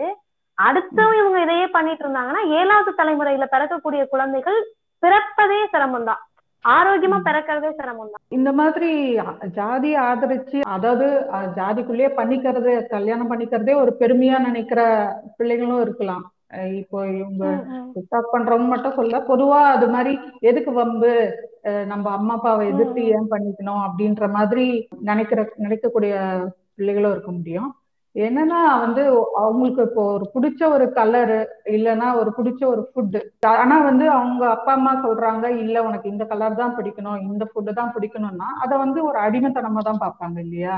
ஆனா வந்து லைஃப் பார்ட்னர்னு வரும்போது மட்டும் அது வந்து அவங்க அவங்களுக்கு இல்லாத உரிமையான்றது இல்ல. அவங்க அவங்களோட இதுதான் சந்தோஷம் முக்கியம் அப்படின்ற மாதிரி ஒருத்தவங்க அதை சாய்ஸா பண்றாங்கன்னா நமக்கு அவங்கள பத்தி கம்ப்ளைண்ட் இல்ல. அதாவது அது அடிமத்தனே தெரியல எனக்கு. நான் வந்து அப்படியே இருந்துக்கிறேன். ஹாப்பி அபவுட் இட்னாங்கன்னா நமக்கு அவங்கள பத்தி எந்த இதுவும் இல்ல. அந்த அந்த சாய்ஸையும் நம்ம மதிக்கிறோம். ஆனா அந்த அஹ், பெற்றோர்கள்கிட்ட இருந்து அவங்களோட சாய்ஸ் டிஃபர் ஆகும்போது அப்பதான் வந்து அவங்கள பத்தி தான் இப்போ நம்ம மெயினா பார்க்க வேண்டியது. அந்த மாதிரி இருக்கவங்க தான் வந்து பின்னாடி இந்த மாதிரி ஆணவ படுகொலையில விக்டிம் ஆகுறாங்க. ஸோ அவங்களுக்கு இருக்கிற மிகப்பெரிய கேள்வி என்னவா இருக்கும் அப்படின்னு பார்த்தா அதாவது அவங்கள ஒரு எமோஷனல் பாண்ட்குள்ளே நீங்க சொன்ன மாதிரி ஒரு பெண் குழந்தைய வளர்க்கறதுன்னா இவங்க அதை ரொம்ப சிஸ்டமேட்டிக்கா சின்ன வயசுல இருந்தே ட்ரெயின் பண்ணி கொண்டு வருவாங்க. நீ உங்க உங்ககிட்ட தான் எல்லாமே இருக்கு. குடும்ப மானமே உங்ககிட்ட தான் இருக்குன்ற மாதிரி சின்ன வயசுல இருந்தே சொல்லி சொல்லி சொல்லி வளர்க்கறது. ஸோ அந்த மாதிரி ஒரு நல்ல ட்ரெயின்டா அதாவது அத க்ரோன்னு சொல்றத விட ட்ரெயின்டுன்னு சொல்லலாம். அந்த மாதிரி இருக்கு அந்த பிள்ளைய வளர்த்துருப்பாங்க. ஆனா அந்த பெண் பெண் குழந்தைக்கும் பொதுவாவே அவங்களுக்கு வந்து ரொம்ப ஒரு அந்த ஒரு அட்டாச்மெண்ட் அந்த ஒரு அன்பு அதெல்லாம் அதிகமா இருக்கிறது காரணத்தினாலையும் அவங்களால எப்படி வந்து அந்த ஒரு எமோஷனல் பாண்டை தாண்டி எப்படி வர்றதுன்றதுல அவங்களுக்கு ஒரு சிக்கல் இருக்கும். எங்க அப்பா அம்மா வச்சு எப்படி விட்டு வர்றது? அப்படின்றது இப்போ நான் சில இதெல்லாம் கேள்விப்பட்டிருக்கேன். அந்த மாதிரி எங்க அப்பா அம்மா ஒத்துக்கல வீட்டுல ஒத்துக்கல அப்படின்னே நிறைய பேர் வந்து பிரேக்கப் பண்ணிருக்க இதுவெல்லாம் நான் கேள்விப்பட்டிருக்கேன். ஸோ அந்த மாதிரி அதாவது அவங்களுக்கு வந்து that means their emotionally manipulated or கண்டிஷன்டுன்னு சொல்லலாம். ஸோ அந்த மாதிரி இருக்க. அந்த ஒரு எமோஷனல் ஃபேக்டர் எங்க அப்பா அம்மான்றத தாண்டி ஒரு முற்போக்கா சிந்திக்கிறவங்க அவங்க வேற மாதிரி என்டையர்லி சிந்திப்பாங்க. ஆனா ஒரு சராசரி பெண் வந்து ஆஹ், எப்படி வந்து அந்த எமோஷனல் இதுவை கடந்து வர்றது அது இல்லாம இப்போ வெறும் எமோஷனல் மட்டும் இருக்காது. அவங்களுக்கு பாத்தீங்கன்னா அவங்களுக்கு அப்பா அம்மா தாண்டி சொசைட்டி என்ன சொல்ல இல்ல அப்பா அம்மாவை என்ன சொல்லுவாங்கன்ற ஒரு திங்கிங்கோ இல்லைன்னா எக்கனாமிக்கலி அவங்கள இண்டிபெண்டா ஒண்ணு இவங்க விட்டுருக்க மாட்டாங்க இல்ல அவங்க தன்னை ஆக்கிட்டு இருக்க மாட்டாங்க. அந்த மாதிரி நம்ம இப்படியே இருந்துக்கலாம் அப்படின்ற மாதிரி கம்ஃபர்ட் ஜோன்லயே இருந்து எக்கனாமிக்கலி ஒரு டிபெண்டன்சி வச்சுக்கிட்டே இருக்காங்கன்னும் போது இப்போ இதெல்லாம் எமோஷன் சோஷியலா இருக்கோ இல்ல எக்கனாமிக் டிபெண்டன்ஸ் இதெல்லாம் தாண்டி எப்படி அத வந்து நகர்த்துறது? எப்படி அவங்க அடுத்த கட்டத்துக்கு நகர முடியும்? ஒரு பெண்ணோட இதுல இருந்து நான் கேக்குறேன். புரியுது. இப்ப நீங்க கேட்கக்கூடிய கேள்வின்றது ஒரு சராசரியாக இந்த இந்திய குடும்ப கட்டமைப்புல வளரக்கூடிய ஒரு பெண்ணுடைய மனநிலையில இருந்து அஹ், இந்த கேள்வியை கேக்குறீங்க இதுல ரெண்டு விஷயம் குறிப்பா நம்ம ஆழமா சிந்திக்கணும். முதல் விஷயம் என்ன அப்படின்னு பார்த்தோம்னா எனக்கு வந்து நிறைய பேரு பெண்கள் வந்து குறிப்பா ஃபோன் பண்ணி இந்த மாதிரி அவங்களுடைய கேஸ் விஷயமா பேசுவாங்க. அப்ப நிறைய பேருடைய வீட்டுடைய தகவல்லாம் நமக்கு கேட்கிறப்ப அதிர்ச்சியா இருக்கும். அது என்ன அதிர்ச்சின்னு கேட்டா இப்ப நீங்க சொல்றீங்கல்ல நம்ம எங்க அப்பா அம்மா அப்படின்ற ஒரு பாண்ட் இருக்குன்னு சொல்லி. அந்த பாண்ட் வந்து எந்த அளவுக்கு மோசமா கொண்டு போயெல்லாம் அந்த பெண்களை விடும்னு சொன்னா ஒரு பொண்ணு இருக்காங்க அவங்களுக்கு மேரேஜ் ஆகுது அரேஞ்ச் மேரேஜ் அவங்க அப்பா அம்மா தான் திருமணம் பண்ணி வைக்கிறாங்க. அந்த பையன் வந்து ரொம்ப ட்ரக் அடிக்டா இருக்காரு அஃபையர்ஸ் இருக்கு இந்த பொண்ணோடயே இல்லைன்னு வச்சுக்கோங்க. ரொம்ப டார்ச்சரா இருக்கு. சரின்னு சொல்லிட்டு இந்த பொண்ணு நம்ம இந்த ஒரு குழந்தை பிறந்துருது நம்ம அப்பா அம்மா கிட்ட போய் நம்ம மகிழ்ச்சியா இருக்கலாம்னு சொல்லிட்டு அந்த குழந்தைய எடுத்துட்டு போறாங்க. ஆனா அவங்க என்ன பண்றாங்கன்னு சொன்னா இது வெளியே தெரிஞ்ச அவமானம். அதனால நீ அவரோட தான் இருந்து ஆகணும்னு கட்டாயப்படுத்துறாங்க. அவங்களோட ஹஸ்பண்ட் என்ன பண்றாருன்னா வாரத்துக்கு ஒரு முறை இந்த பொண்ணை போயிட்டு பாக்குறாரு. இந்த பொண்ணு வந்து என்னால டார்ச்சர் தாங்க முடியல. வாரம் ஒரு முறை வர்றப்பையும் அடிக்கிறாரு. டொமஸ்டிக் வயலன்ஸ் இருக்கு. நான் இதுல இருந்து வெளியே வரணும்னு ஃபோன் பண்ணி கேக்குறாங்க நம்ம கிட்ட சரி நீங்க ஒன்றும் பிரச்சனை இல்லை. நம்ம டிவோர்ஸ் வாங்கிடலாம். நீங்க படிச்சிருக்கீங்க இல்லையா? அவங்க வந்து எம்டெக் படிச்சவங்க. நம்ம ஜாப் ஏதாவது தேடலாம். இந்த மாதிரி சொல்ல சொல்றப்போ அந்த பொண்ணுடைய பதில் என்னவா இருக்குன்னா ஐயோ எனக்கு அவரை விட பிரச்சனை எங்க அப்பா அம்மா தான் ஏன்னா ஜாதி சனத்துக்கு தெரிஞ்சிடக்கூடாது வெளியே தெரிஞ்சிடக்கூடாது. நீ டிவோர்ஸ் வாங்கிட்டனா குடும்பமானவே போயிடும். ஆஹ் அவரை விட்டுட்டு வந்துட்டனாவே உன்னை ஒழுக்க குறைவா பேசிடுவாங்கன்னு ரொம்ப ப்ரெஷர் பண்றாங்கன்னு அழுகுறாங்க. இதே செய்தியை நீங்க அப்படியே ஒரு சராசரி பெண்கள்கிட்ட போய் பேசுறப்ப நம்ம ஒப்பிட்டு பார்க்கணும். இவங்களுடைய ஒரு மானத்தையும் குடும்ப கௌரவத்தையும் ஜாதியையும் இன்னும் சொல்ல போனா இவங்களுடைய ஆதிக்கத்தையும் எல்லாத்தையுமே காப்பாத்துறதுக்காக தான் இவங்க ரெடி பண்ண ஒரு ரெடிமேட் ப்ராடக்ட் தான் ஒரு பெண்கள். இதை விட அந்த பொண்ணுங்களுக்கு ஒண்ணுமே கிடையாது. அவங்களுக்கு உணர்ச்சி இருக்கிறதையோ இல்ல அவங்களுக்கு அறிவு இருக்கிறதையோ கல்வி இருக்கிறதையோ அவங்க பாக்குறதே இல்ல. ஒருவேளை கல்விக்கு அவங்க முக்கியத்துவம் கொடுத்திருந்தா எம்டெக் படிக்கக்கூடிய பொண்ணை இப்படி அழுது அடிமையா வச்சிருக்க அனுமதிச்சிருக்க மாட்டாங்க. சரி அதெல்லாம் தாண்டி இந்த பொண்ணு மேல உண்மையான அன்பு இருந்திருந்தா கூட நீ இவரோட தான் வாழணும் கட்டாயப்படுத்த மாட்டாங்க.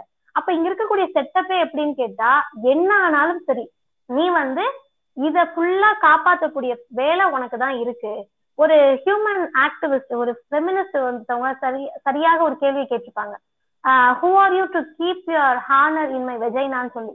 அதை தான் நம்ம திரும்ப திரும்ப கேட்கிறோம். இவங்க யாரு? இவங்களுடைய எல்லாத்தையும் தூக்கிட்டு வந்து நம்மளுடைய உடல் உறுப்புல வைக்கிறது. நான் ஏன் சொல்றேன்னா அந்த குழந்தை பிறந்திருக்கு பாருங்க. அந்த குழந்தையும் இவங்க ஜாதி ஆதிக்க மனநிலையில தான் வளர்ப்பாங்க. இல்ல மத ஆதிக்க மனநிலையில தான் வளர்ப்பாங்க. அப்ப இதெல்லாம் சராசரியாக இருக்கக்கூடிய ஒரு பொண்ணு கிட்ட நம்ம எப்படி புரிய வைக்க முடியும்னு கேட்டா இது ஒண்ணுமே இல்லப்பா. குழந்தை பெத்துக்கிறதுன்றதையே இவங்க ரொம்ப ரொமான்டிசைஸ் பண்ணி புனிதப்படுத்தி பேசுறாங்க. இது இயற்கையாகவே ஒரு ஆணும் பெண்ணுக்கும் ஈர்ப்பு வருது திருமணம் பண்ணிக்கிறாங்க. அந்த திருமணத்தினுடைய அவங்க கூடுனது விளைவாக பிறந்த ஒரு குழந்தை இது. அப்ப இந்த குழந்தைய சரியா வளர்க்கறது மட்டும்தான் இவங்களுடைய வேலையை தவிர அந்த குழந்தைக்கு எது சரின்ற சாய்ஸ் வேணா இவங்க காட்டலாம். இப்ப நீங்க சொன்னீங்க பாத்தீங்களா நானாவே விரும்பி எங்க அப்பா அம்மா காட்டின பையனை திருமணம் பண்றதுன்றது என்னுடைய உரிமை. அது எனக்கு எங்க அப்பா அம்மாவை பிடிக்கும் அவங்க காட்டுற பையன்றது ஓகே. எப்ப ஆபத்தா முடியும்னு கேட்டா எனக்கு ஒரு பையனை பிடிச்சிருக்கு. அந்த பையனை நான் விரும்புறேன். நான் செகண்ட் கேஸ் சொன்னேன்ல அது செகண்ட் கேஸ் இதுதான். அந்த பையனை பிடிச்சிருக்கு. கொஞ்ச நாள் பழகுன பிறகுதான் அந்த பையனுடைய ஜாதி தெரியுது. அந்த ஜாதி தெரிஞ்ச உடனே எனக்கு பயம் வருது. ஐயோ எங்க அப்பா அம்மாக்கு தெரிஞ்சா அவனையும் கொண்டுருவாங்க என்னையும் கொண்டுருவாங்க better we can break up இந்த சூழல் தான் ஆபத்தானது. அப்ப அந்த இடத்துல தான் இந்த சராசரியாக இருக்கக்கூடிய பெண்கள் யோசிக்கணும். சுயமாக சிந்திக்க கூட நம்மளை விடலைன்னு சொன்னா நாம் வாழக்கூடிய வாழ்க்கை அர்த்தமானதா இல்ல அர்த்தமற்றதா? இப்ப அர்த்தமான வாழ்க்கைனா என்னவா இருக்க முடியும்? இந்த படங்கள்ல கூட ஏதோ ஒரு படத்துல அந்த நடிகை பேர் ஞாபகம் இல்ல அவங்க கேட்பாங்க இருபத்தி ரெண்டு வருஷமா எனக்கு என்ன வேணும்னு பொத்துல இருந்து பூல இருந்து நகை வரை பார்த்து பார்த்து வாங்கி கொடுத்த அப்பா அம்மாவுக்கு என்னுடைய கணவரை தேர்ந்தெடுக்க தெரியாதான் யோசிச்சு பாருங்க அது என்ன ப்ராடக்டா பொருளா பொட்டுனா உனக்கு பிடிக்கலன்னா நாளைக்கு வேற பொட்டு எடுத்து நெத்தியில வச்சுக்க முடியும். உனக்கு ஒரு கணவனை பிடிக்கலன்னா அந்த கணவனை மாற்றிக்கொள்ளக்கூடிய உரிமையை இந்த சமூகம் உனக்கு தரல. அவ்வளோ பாடு பாடுபட்டு டிவோர்ஸுக்கு எல்லாம் உரிமை வாங்குறோம். திருமண ரத்து உரிமை எல்லாம் வாங்கின பிறகு அந்த உரிமையை நம்ம பயன்படுத்த முடியல. அது எவ்வளவு பிற்போக்கான தனம் அர்த்தமற்ற தனம். அப்ப என் லைஃப நான் டிசைட் பண்றேன்றது வேற. என் லைஃப நான் டிசைட் பண்றேன்ற பேர்ல அப்பா அம்மாவோட லைஃப்ல தான் நான் வாழ்ந்துட்டு இருக்கேன்றது வேற. நீங்க கேட்ட எல்லா கேள்வியுமே செகண்ட் தான். அப்பா அம்மாவோட லைஃப அவங்களுக்கே தெரியாம அவங்க இன்ஃபுளுயன்ஸ் பண்ணி நம்ம வாழ்ந்துட்டு இருக்கோம். அப்ப எதெல்லாம் வந்து ஒரு பெற்றோர்களுக்கு பிடிச்சதை செய்யலாம்? அவங்களுக்கு பிடிச்ச ட்ரெஸ் வாங்கி தராங்களா? போட்டுக்கலாம். பிடித்த கல்வியை கூட அப்பா அம்மாவுக்கு பிடிச்ச படிப்பை தான் பிள்ளைங்க படிக்கணும்னு சொல்றது கூட என்னை பொறுத்தவரை அடிமைத்தனம் தான். ஏன்னா அவங்களுக்கு இப்ப எங்க அம்மா வந்து டாக்டர் ஆகணும்னு நினைச்சிருப்பாங்க. அவங்களுக்கு ஆக முடியல இல்ல ஏதோ ஒரு சூழல். நான் டாக்டர் ஆகணும்னு நினைக்கலாம். ஆசைப்படலாம். அதுல தவறே கிடையாது.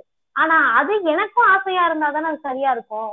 இப்போ ஒண்ணுமே இல்ல அவங்களுக்கு பிடிக்குதுன்ற ஒரே காரணத்துக்காக நான் எல்லாத்தையுமே செய்யறேன்னு சொன்னா அட் த லாஸ்ட் இல்ல அட் த எண்ட் என்னுடைய வாழ்க்கை எங்க? அததான் வந்து சராசரியாக இருக்கக்கூடிய பெண்கள் புரிஞ்சுக்கணும். நம்முடைய வாழ்க்கைனா என்ன? இந்த வாழ்க்கையில நமக்கான இந்த உரிமை எல்லாம் இருக்குன்னு சில பேருக்கு தெரியாது. இப்ப நம்ம இங்க பேசிட்டு இருக்கோம் இல்லையா? இந்த உரிமை வந்து அவங்களுக்கு they have the choice to decide the ஸ்பௌஸ்ன்றது கூட கிராமத்துல இருக்கக்கூடிய இல்ல நகரத்தில் படித்த பெண்களுக்கே தெரியாது. ஐயோ நம்ம இவரை லவ் பண்ணிட்டோமே இவரை எப்படி போய் கல்யாணம் பண்றது? என்ன ப்ரொசீஜர்னு கூட தெரியாது. அப்ப அவங்களுக்கு தெரிந்தது எல்லாமே இவங்களோட அப்பா அம்மாவோட அழுகைய பாத்திரக்கூடாது. ரெண்டாவது இந்த சமூகத்தினுடைய கட்டமைப்பு தோழர் என்னன்னு கேட்டா நல்ல பொண்ணுக்கு எது அழகுன்னு கேட்டா அப்பா அம்மா சொல்றத எல்லா விஷயத்திலயும் கேக்குறது தான் கொஞ்சம் அந்த பொண்ணு சவுண்டா பேசிட்டப்பா இல்லப்பா நீங்க சொல்றது தப்புன்னு கேட்டுட்டாலே அப்பாவுக்கு ஹார்ட் அட்டாக் வர மாதிரி சினிமேட்டிக்கா இந்த சமூகம் இருக்கு. அது கிடையாது. என்னோட என் தங்கச்சி இருக்காங்க. என் தங்கச்சி ஒரு செய்தி சொல்றாங்கன்னா அவங்க டூ கே கிட் என்ன விட அவங்களுக்கு தொழில்நுட்பம் தெரிஞ்சிருக்கும். அப்ப அவங்க சொல்றது இதுதான் சரின்னு நான் கேட்கறேன் பாத்தீங்களா? அந்த கேட்கக்கூடிய இடத்துல தான் நாகரிகம் இருக்கு. இப்ப என்ன விட மூத்தவங்க எங்க அம்மா இருக்காங்கன்னா அம்மா நீ சொல்றது தப்புமா? இதுதான்மா சரின்னு நான் சொல்லி கொடுக்குறப்போ அவங்க அதை எந்த அளவுக்கு அக்செப்ட் பண்ணிக்கிறாங்களோ அந்த அளவுக்கு தான் அவங்களுடைய நாகரிகம் இருக்கு. அப்ப இந்த நாகரிக வளர்ச்சின்றது என்னன்னு கேட்டா எனக்கு அடுத்த தலைமுறை எந்த அளவுக்கு அறிவா இருக்கோ அந்த அளவுக்கு என்ன நான் அப்டேட் பண்ணிக்கிட்டே இருக்கணும். அப்ப இங்க இருக்கக்கூடிய பெண்கள் எல்லாருமே அவங்க அப்டேட் ஆகலன்றதை விட அவங்களோட ஜென்ரேஷன் அப்டேட் ஆக விடாம தடுக்கிறாங்க. அததான் அந்த பெண்கள் கிட்ட நம்ம புரிய வைக்க வேண்டிய சூழலா இருக்கு. இதை எப்படி டைரக்டா போயினா நம்ம தனித்தனியா ஒவ்வொருத்தத்தையா போய் புரிய வைக்க முடியாது. பெரியாரிய கருத்துகள் அம்பேத்கரிய கருத்துகள் மார்க்சிய கருத்துக்கள் எல்லாம் அவங்களுக்கு தொடர்ந்து பள்ளிகள்லயோ கல்லூரிகள்லயோ நம்ம கத்துக் கொடுக்கணும். ரெண்டாவது முக்கியமான விஷயம் என்னன்னா பெண்களை உடைமையா தான் பாக்குறாங்க. ப்ராப்பர்ட்டி சொத்து. ஒரு லேண்ட் எப்படியும் அப்படிதான் பொண்ணு. நான் நிறைய நிகழ்ச்சிகள்ல சொல்லியிருக்கேன். மண்ணும் பொண்ணும் ஒண்ணுன்னு சொல்லாதீங்கய்யா. எப்படி மண்ணும் பொண்ணும் ஒன்னாக முடியும்? அத வந்து பெருமையா பொண்ணுங்க டிக்டாக் பண்றாங்களே. அதை விட கொடுமை ஏதாவது இருக்க முடியும்? அததான் சொல்றேன். ஆக்சுவலா லேண்ட்ன்றத நீ லேண்ட்ன்றதுக்கே அர்த்தம் என்ன? இப்ப நான் படிக்கிறது கூட ப்ராப்பர்ட்டில தான். ப்ராப்பர்ட்டின்றதுக்கு அர்த்தமே என்னன்னு கேட்டா ஹோல்டு அதை நீங்க வச்சுக்கலாம். டிஸ்போஸ் அதை எப்ப வேணுமோ விட்டுறலாம். செல் எப்ப வேணுமோ வித்துக்கலாம். அப்ப நீங்க ஒரு பெண்ணை எப்படி பாக்கலீங்கன்னா முன்னாடி காலத்துல அது இருந்துச்சு. திருமணமான பெண்ணை விற்பதற்கு கூட கணவனுக்கு உரிமை இருக்குன்னு சொல்லியிருந்தாங்க சட்டத்துல. அப்ப இப்ப யோசிச்சு பாருங்க உங்களை விக்கலாம் அடிக்கலாம் உதைக்கலாம் என்ன இருந்தாலும் ஐயோ வீட்டுக்கார் தானம்மா யார் கேப்பா? அம்மா கேட்பாங்க. இப்ப நம்ம பிள்ளை யாராவது அடிச்சிட்டாங்கன்னா நமக்கு கோவம் வரணும். ஆனா கோவம் வர வேண்டிய அம்மாவும் அப்பாவும் வீட்டுக்கார் தானம்மா விடுமா அட்ஜஸ்ட் பண்ணி போ. அப்பதான் அந்த பெண்கள் யோசிக்கணும். ஐயோ நம்ம என்ன இப்படியா? நம்ம ஒரு நிலத்துக்கு இருக்கக்கூடிய ஒரு உரிமை கூட நமக்கு இல்லையே. நம்ம வாழ்க்கைக்கு த தகுதியற்றவர்களான்ற உணர்வை பெண்களுக்கு ஏற்படுத்தணும். இப்போ சமீபத்துல அந்த முருகேசன் கண்ணகி ஆணவ கொலையோட தீர்ப்பு வந்தது நீங்க பாத்திருப்பீங்க ஆனா அவங்களோட விஷயத்துல எடுத்தீங்கன்னா அவங்களுக்கு கல்யாணம் ஆகி அவங்க வாழ ஆரம்பிக்கும் போது அவங்களை கூட்டிட்டு வந்து கொடுமையெல்லாம் பண்ணி அவங்கள சாகடிச்சிருக்காங்க அப்படின்னு. ஆனா வந்து இப்போ அந்த அளவுக்கு கூட வெயிட் பண்ற மாதிரி தெரியலையே. அதாவது கல்யாணம் ஆகணும்னு கூட இல்ல. காதல் இருக்குன்னு தெரிஞ்சாலே போதும். உடனே வந்து ஆணவ கொலைக்கு அவங்க ரெடி ஆயிடுற மாதிரி இருக்கு. அதுக்கு சமீபத்திய உதாரணமா வந்து நம்ம கன்னியாகுமரியில நடந்த சுரேஷ்குமாரோட படுகொலையா இருக்கட்டும் இல்லைன்னா இப்போ அதுக்கு அடுத்ததே ஜஸ்ட் ஒரு ஒரு சில நாட்கள் தான் ரெண்டுத்துக்கும் இருக்க இடைவெளி. கள்ளக்குறிச்சியில ஹரிகிருஷ்ணன் நிவேதான்றவங்கள அவங்க ரெண்டு பேரையுமே வந்து ஆணவ கொலை பண்ணி ஒருத்தரை வந்து தூக்குல தொங்க விட்டு இன்னொருத்தவங்களை இதுல வீசியிருக்காங்க ஆத்துல. இப்ப வந்து இவங்களுக்கு எல்லாம் இவங்க ரெண்டு இதுவுமே பாத்தீங்கன்னா அவங்களுக்கு இன்னும் கல்யாணம் ஆகல. அதுக்குள்ளேயே அத பண்ற அளவுக்கு இவங்களுக்கு அந்த கொடூரம் எப்படி வருது? இதுல வந்து சுரேஷ்குமாருக்கோ தங்க நிலாக்கும் எட்டு வருஷம் அவங்க ரெண்டு பேரும் விரும்பி இருக்கிறதா சொல்றாங்க. ஆனா அதை வந்து ஒன் சைடு லவ் அந்த பையனுக்கு அப்படின்னு சொல்லி அதை சூசைட் கேஸா மாத்தி அதை அப்படியே மாத்துறதாவும் ஒரு குற்றச்சாட்டு இருக்கு. இவங்க கள்ளக்குறிச்சி ஹரிகிருஷ்ணன் விஷயத்துல பாத்தீங்கன்னா இன்னும் அதுக்கான ஆக்ஷனும் எதுவும் பெருசா எடுக்கல. அப்படின்ற மாதிரியும் இருக்குது. இதுல ஒரு பொதுவான குற்றச்சாட்டா என்ன சொல்றாங்கன்னா வந்து ரெண்டுமே பட்டியலின சேர்ந்த ஆண்கள். அதனாலதான் வந்து அரசு இல்ல போலீஸ் ரெண்டு பேர் மேலேயும் குற்றச்சாட்டா என்ன வைக்கிறாங்க? பெருசா முக்கியத்துவம் தரதில்ல ஆக்ஷன் எடுக்க மாட்டாங்க இல்ல அதுல கொஞ்சம் மெத்தனம் இருக்குன்ற மாதிரி சொல்லப்படுது. சோ அதுக்கு என்ன உங்களோட பதிலா இருக்கும்? இல்ல தோழர் இதெல்லாம் நம்ம கேக்குறப்போ நம்ம உண்மையாவே ஒரு இவ்வளவு பிற்போக்குத்தனமான கொடூரமான ஜாதியத்தினுடைய கோர முகம் மொத்தமா வெளிப்படக்கூடிய சமூகத்துல வாழ்றமே அப்படின்ற வருத்தம் அதிகமா இருக்கு. ஏன் அப்படின்னு கேட்டா ஒரு டிசைட் பண்றதுக்கான வயசுன்றதுனாலதான் அந்த பதினெட்டு இருபத்தி ஒண்ணுன்றத வைக்கிறாங்க. அந்த வயசுல இவங்க டிசைட் பண்ணி இவங்க தான் எனக்கு ஓகே அப்படின்னு சொல்லி விரும்பி திருமணம் பண்ணி நல்லா வாழ்ந்துட்டு இருக்கக்கூடியவங்களை கூட்டிட்டு போய் திருமணம் பண்றதெல்லாம் மாறி இப்ப நீங்க சொன்ன மாதிரி பார்த்தாலே வெட்டுவோம் அப்படின்ற மனநிலை வந்து அதுக்கு அடுத்து காதல் திருமணம் பண்ணக்கூடிய இல்ல காதல் பண்றோம்னு விரும்பக்கூடியவங்களையே அச்சுறுத்தக்கூடிய செயல்கள் தான் இது. ஏன் இவங்களுக்கு இந்த காதல் மேல இவ்வளவு பெரிய வெறுப்பு அப்படின்னு சொன்னோம்னா ஃபர்ஸ்ட் நீங்க சொன்ன மாதிரி இவங்க எல்லாருமே பட்டியலின ஆண்கள் என்பதை தாண்டி இவங்களுக்கு ஐயோ இந்த ஜாதி பையனுடைய கரு நம்ம பிள்ளைய வயித்துல வளர்ந்துருமான்னு நான் முன்னாடி சொன்ன மாதிரி பயம். ரெண்டாவது உங்களுக்கு காதல் மேல என்ன அச்சுறுத்தல்னு கேட்டோம்னா இந்த ஒரு ஃபேக்டர் அதாவது இந்த லவ்ன்ற ஃபேக்டர் தான் ஜாதியமா இருக்கட்டும் மதவாதமா இருக்கட்டும் பெண்ணடிமைத்தனமா இருக்கட்டும் இது எல்லாத்துக்குமே ஆப்போசிட்டான ஒரு விஷயமா இருக்கு. இப்ப நம்ம வந்து எக்ஸப்ஷன்ஸ்ல இதுல இருக்கலாம். லவ் மேரேஜ் பண்ணிட்டு கூட அடுத்து பிறக்கக்கூடிய குழந்தைக்கு ஜாதியை கடத்தலாம். இல்ல அவங்க ஒரு மதவாத சிந்தனையில இருக்கலாம். இல்ல அதே லவ் மேரேஜ் பண்ணிட்டு கூட அவங்களோட ஒய்ஃப வந்து அடிமைத்தனமா நடத்தலாம். இது எல்லாமே எக்ஸப்ஷன்ஸ் தான். நீங்க வந்து ஒரு பத்து பேர் ஒரு இருபது பேரை காட்ட முடியும். ஆனா மொத்த மொத்தமா மேஜரா நீங்க பாத்தீங்கன்னாவே லவ் மேரேஜ் பண்ணவங்க ஃபேமிலிஸ்ல பாத்தீங்கன்னா ரெஸ்ட்ரிக்ஷன்ஸ் வந்து ரொம்ப குறைவா இருக்கும். கம்பேர் பண்ணி பாக்குறப்போ அந்த கம்பேரிட்டிவ்லி ரொம்ப குறைவா இருக்கும். எப்படி குறைவா இருக்கும்னு கேட்டோம்னா அவங்க நடத்துறதுலயே அவங்களுடைய கணவன் மனைவிக்குள்ள ஒரு சமத்துவமா நடத்துவாங்க. அவங்க வாடானா இவங்க வாமா என்னம்மா போமா அந்த மாதிரி. பிறக்கக்கூடிய குழந்தைக்கு ஒரு அப்பா அம்மான்றவங்க வந்து ஒரு கோரமான கொடூரமான அப்படியே பார்த்தாலே மிரட்டுற மாதிரி அவங்க அப்பாவை பார்த்தாலே அவள் நடுங்கிடுவா அந்த மாதிரி இல்லாம ஒரு ஃப்ரெண்ட்லி ஜோன் அப்ப இது எல்லாமே என்னன்னு கேட்டீங்கன்னா இங்க இருக்கக்கூடிய சமூக கட்டமைப்பை உடைக்கக்கூடிய ஒரு செய்தியா தான் லவ்ன்ற ஒரு ஃபேக்டர் காதல்ன்ற ஒரு விஷயம் இருக்கு. அப்ப இவங்களுக்கு இருக்கக்கூடிய பயம் என்னன்னா நம்ம பொண்ணு இப்படி போயிடுச்சு நம்ம பொண்ணு நம்ம பேச்ச மதிக்காம போயிடுச்சுன்றது கூட கிடையாது. நம்ம பேச்ச மதிக்காம இவன் கூட போயிடுச்சேன்றதுதான் இவங்களுக்கு ஒரு மிகப்பெரிய கவலையா இருக்கு. அப்ப இந்த படிப்பு நம்ம புள்ள படிக்கணும் இந்த அளவுக்கு நல்லா வரணும்ன்றதை தாண்டி இந்த ஜாதிக்காரன் கூட தான் நம்ம பொண்ணு இந்த நேரத்துல இருக்கணும்னு நினைக்கிறது ஒரு அசிங்கமான விஷயம். இதை வந்து இவங்களுக்கு நம்ம எப்படி புரிய வைக்க போறோம்ன்றதுதான் அடுத்து நம்ம கண் முன்னாடி இருக்கக்கூடிய கேள்வி. ரெண்டாவது முக்கியமான கேள்விதான் இதுல நடவடிக்கை எடுக்கிறதுல மெத்தனை போக்கு இருக்குன்னு கேட்டீங்க. இது உண்மையாகவே ரொம்ப காலம் காலமாக நடக்கக்கூடிய செயல்தான்.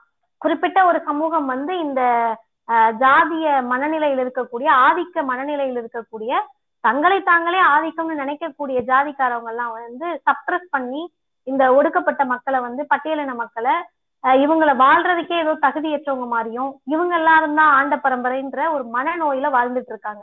அப்ப இந்த மனநோயாளிகள் கிட்ட சிக்கிக்கிட்டு இவங்க படக்கூடிய பாடு நமக்கு தெரியும். நிறைய சிக்கல்கள் பிரச்சனைகள். இதுல என்னன்னு கேட்டா நீதி கேட்டு கதவை கூட தட்ட முடியல. இப்ப நீதி கேட்டு கதவை தட்டுறோம் அந்த கதவு திறக்கலன்றது வேற. ஆனா நீதி கேட்டு தட்ட கூட வர முடியாத நிலையில தான் இவங்களுடைய நிலைமைகள் இருக்கு. அப்ப அப்படிப்பட்டவர்களுக்கு சமூக இயக்கங்களும் சமூக ஆர்வலர்களும் ஆஹ் இந்த மாதிரியான ஜாதிய எதிர்ப்புக்காகவே பேசக்கூடியவர்களும் அவங்களோட தோளோடு தோல் நிற்கணும். இவங்களுக்கான ஜஸ்டிஸ்ன்றது இருக்கு பாத்தீங்களா நீதி? அதை வாங்கி தருவதற்கான மிக நீண்ட நெடிய போராட்டங்களை நம்ம செஞ்சே ஆகணும். ஏன்னா இப்ப சங்கர் அவர்களுடைய வழக்குல கிடைச்ச தீர்ப்புன்றது கௌசல்யாவோட ஒரு கன்சிஸ்டான போராட்டம். அவங்க தொடர் போராட்டம். அவங்களோட அனைத்து அமைப்புகளும் கூட நின்னாங்க. இப்ப அதே மாதிரிதான் இப்ப நடக்கக்கூடிய அனைத்து படுகொலைகளுக்கும் தொடர்ந்து நீதி கிடைக்கும் வரை அவங்களோட நம்ம நிக்கணும். ஏன்னு கேட்டா இவங்க மேல கேஸ் ஃபைல் பண்ணாம இவங்க குற்றவாளிகள் எல்லாம் வெளியே திரிஞ்சாங்கன்னு சொன்னா அடுத்து காதல் திருமணம் செய்யக்கூடியவர்களுக்கு அது மிகப்பெரிய அச்சுறுத்தலா இருக்கும். ஐயோ நம்ம இப்படிதான் செத்துருவோம் இதுக்கு நம்ம லவ்வே பண்ண வேணாண்டான்னு சொல்லி ஜாதியம் இறுக்கமடைய ஆரம்பிச்சு அப்ப இந்த காதல் என்பது சாதாரண ஒரு பெண்ணுக்கும் ஆணுக்கும் என்பதை தாண்டி மிகப்பெரிய சமூக கட்டமைப்பை மாற்றக்கூடிய வலிமை இருக்கு. அப்ப அதுக்கு இப்படிப்பட்டவர்களை குற்றவாளிகளை வெளியே தெரிய விடாம குற்றவாளிகளுக்கு வந்து அஹ், வழக்கே போடாம அவங்க நீதிமன்ற வாசப்படியவே தொட விடாம ஜெயிலையே காட்டாம இவர்களை விடாம இவங்களுக்கு உரிய தண்டனையை வாங்கி கொடுத்தே ஆகணும். கேள்வியில இன்னொரு பகுதி வந்து இந்த அரசும் காவல்துறையும் வந்து அவங்க எந்த அளவுக்கு காவல்துறை நமக்கு தெரியும் அது வந்து ஜாதிய படிநிலையில இருந்து வந்தவங்க தான் அதுல இருக்கிறாங்கன்னும் போது அவங்க ஒரு அந்த ஒரு. மனநிலையோட இயங்குறாங்கன்றதுதான் வந்து காலங்காலமா இருக்க குற்றச்சாட்டு இப்ப இருக்கிற திமுக அரசு வந்து எந்த அளவுக்கு இந்த மாதிரி படுகொலைகளுக்கு எதிரா வந்து இல்ல இந்த மாதிரி பாதிக்கப்பட்டவங்களுக்கு ஆதரவா அவங்களும் நடவடிக்கை எடுக்கலன்றதுதான் இங்க இருக்க குற்றச்சாட்டு அதனால அரசுக்கு இது எந்த அளவுக்கு இதை வந்து இன்னும் நம்ம கொண்டு போக வேண்டியது இருக்கா? இல்ல அரசு நடவடிக்கை எடுக்காம இருக்கிறதுக்கு என்ன காரணமா இருக்க முடியும்? ஏன்னா இவங்க சமூக நீதியை வந்து ரொம்ப வலியுறுத்துற அரசா இருக்கும்போது கண்டிப்பா பாதிக்கப்பட்டவங்களுக்கு ஆதரவான நடவடிக்கை தான் எடுக்க முடியும். நிச்சயமா. எப்பயுமே ஒரு அரசாங்கம் என்பது பாதிக்கப்பட்டவர்கள் பக்கம் தான் நிக்கணும். அதுதான் அறமா இருக்கும்.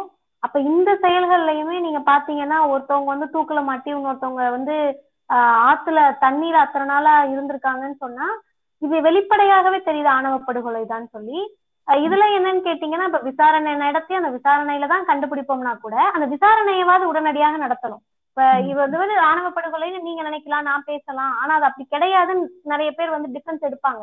சரி இருக்கட்டுமே அது ஆணவ படுகொலையா? இல்ல. அப்ப எப்படி இறந்தாங்க? அதை விசாரிக்கணும் இல்லையா? அப்ப அதை விசாரிப்பது எப்படி நடக்கணும்னா உடனடியாக நடக்கணும் துரிதமா நடக்கணும். இல்ல நடத்தப்பட முடியாது. ஏற்கனவே பெண்டிங் கேசஸ் நிறைய இருக்குன்னு சொன்னா மற்ற வழக்குகளும் இதுவும் ஒண்ணு கிடையாது.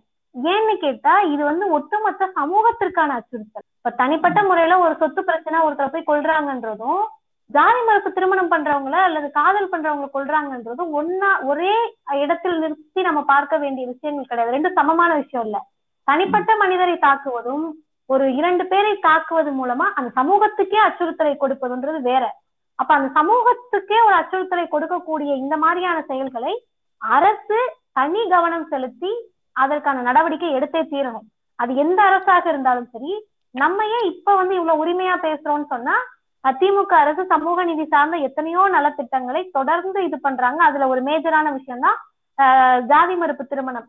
கலப்பு திருமணம்ன்ற வார்த்தை கூட நம்ம பயன்படுத்தக்கூடாது. ஏன்னா மனுஷனுக்கும் மாட்டுக்கும் நடக்கக்கூடிய திருமணம் கிடையாது இது. மனிதர்களுக்குள்ள நடக்கிறது தான். அதனால இந்த மாதிரி ஜாதி மறுப்பு திருமணங்கள் செய்து கொள்ளக்கூடியவங்களுக்கு அரசு வேலைகளில் முன்னுரிமை அவங்களுக்கு கிடைக்கக்கூடிய ஊக்கத்தொகையை வந்து அதிகப்படுத்தியிருக்காங்க. இது எல்லாமே வரவேற்கக்கூடிய செய்திகள். அப்ப இந்த ஒரு பக்கம் நம்ம அனௌன்ஸ்மெண்ட் கொடுக்குறோம். அரசாணை ஜிஓ பாஸ் பண்றோம். இதையெல்லாம் பயனடைவதற்கு அந்த மக்கள் இருக்கணும்ல. பட்டியலின மக்களுக்கு நம்ம ஒரு சலுகை ஒரு சலுகைன்னு சொல்லக்கூடாது. ஒரு அரசாணையை வெளியிடுறோம்னு சொன்னா அந்த வாய்ப்பை பயன்படுத்துவதற்கு அவங்க உயிரோட இருக்கணும்ல. அப்ப அவர்களை பாதுகாக்க வேண்டிய கடமை அரசுக்கு நிச்சயம் இருக்கிறது. இப்படிப்பட்ட தருணங்கள் வாயிலாக நம்ம அந்த கோரிக்கையை முன்வைக்கணும்.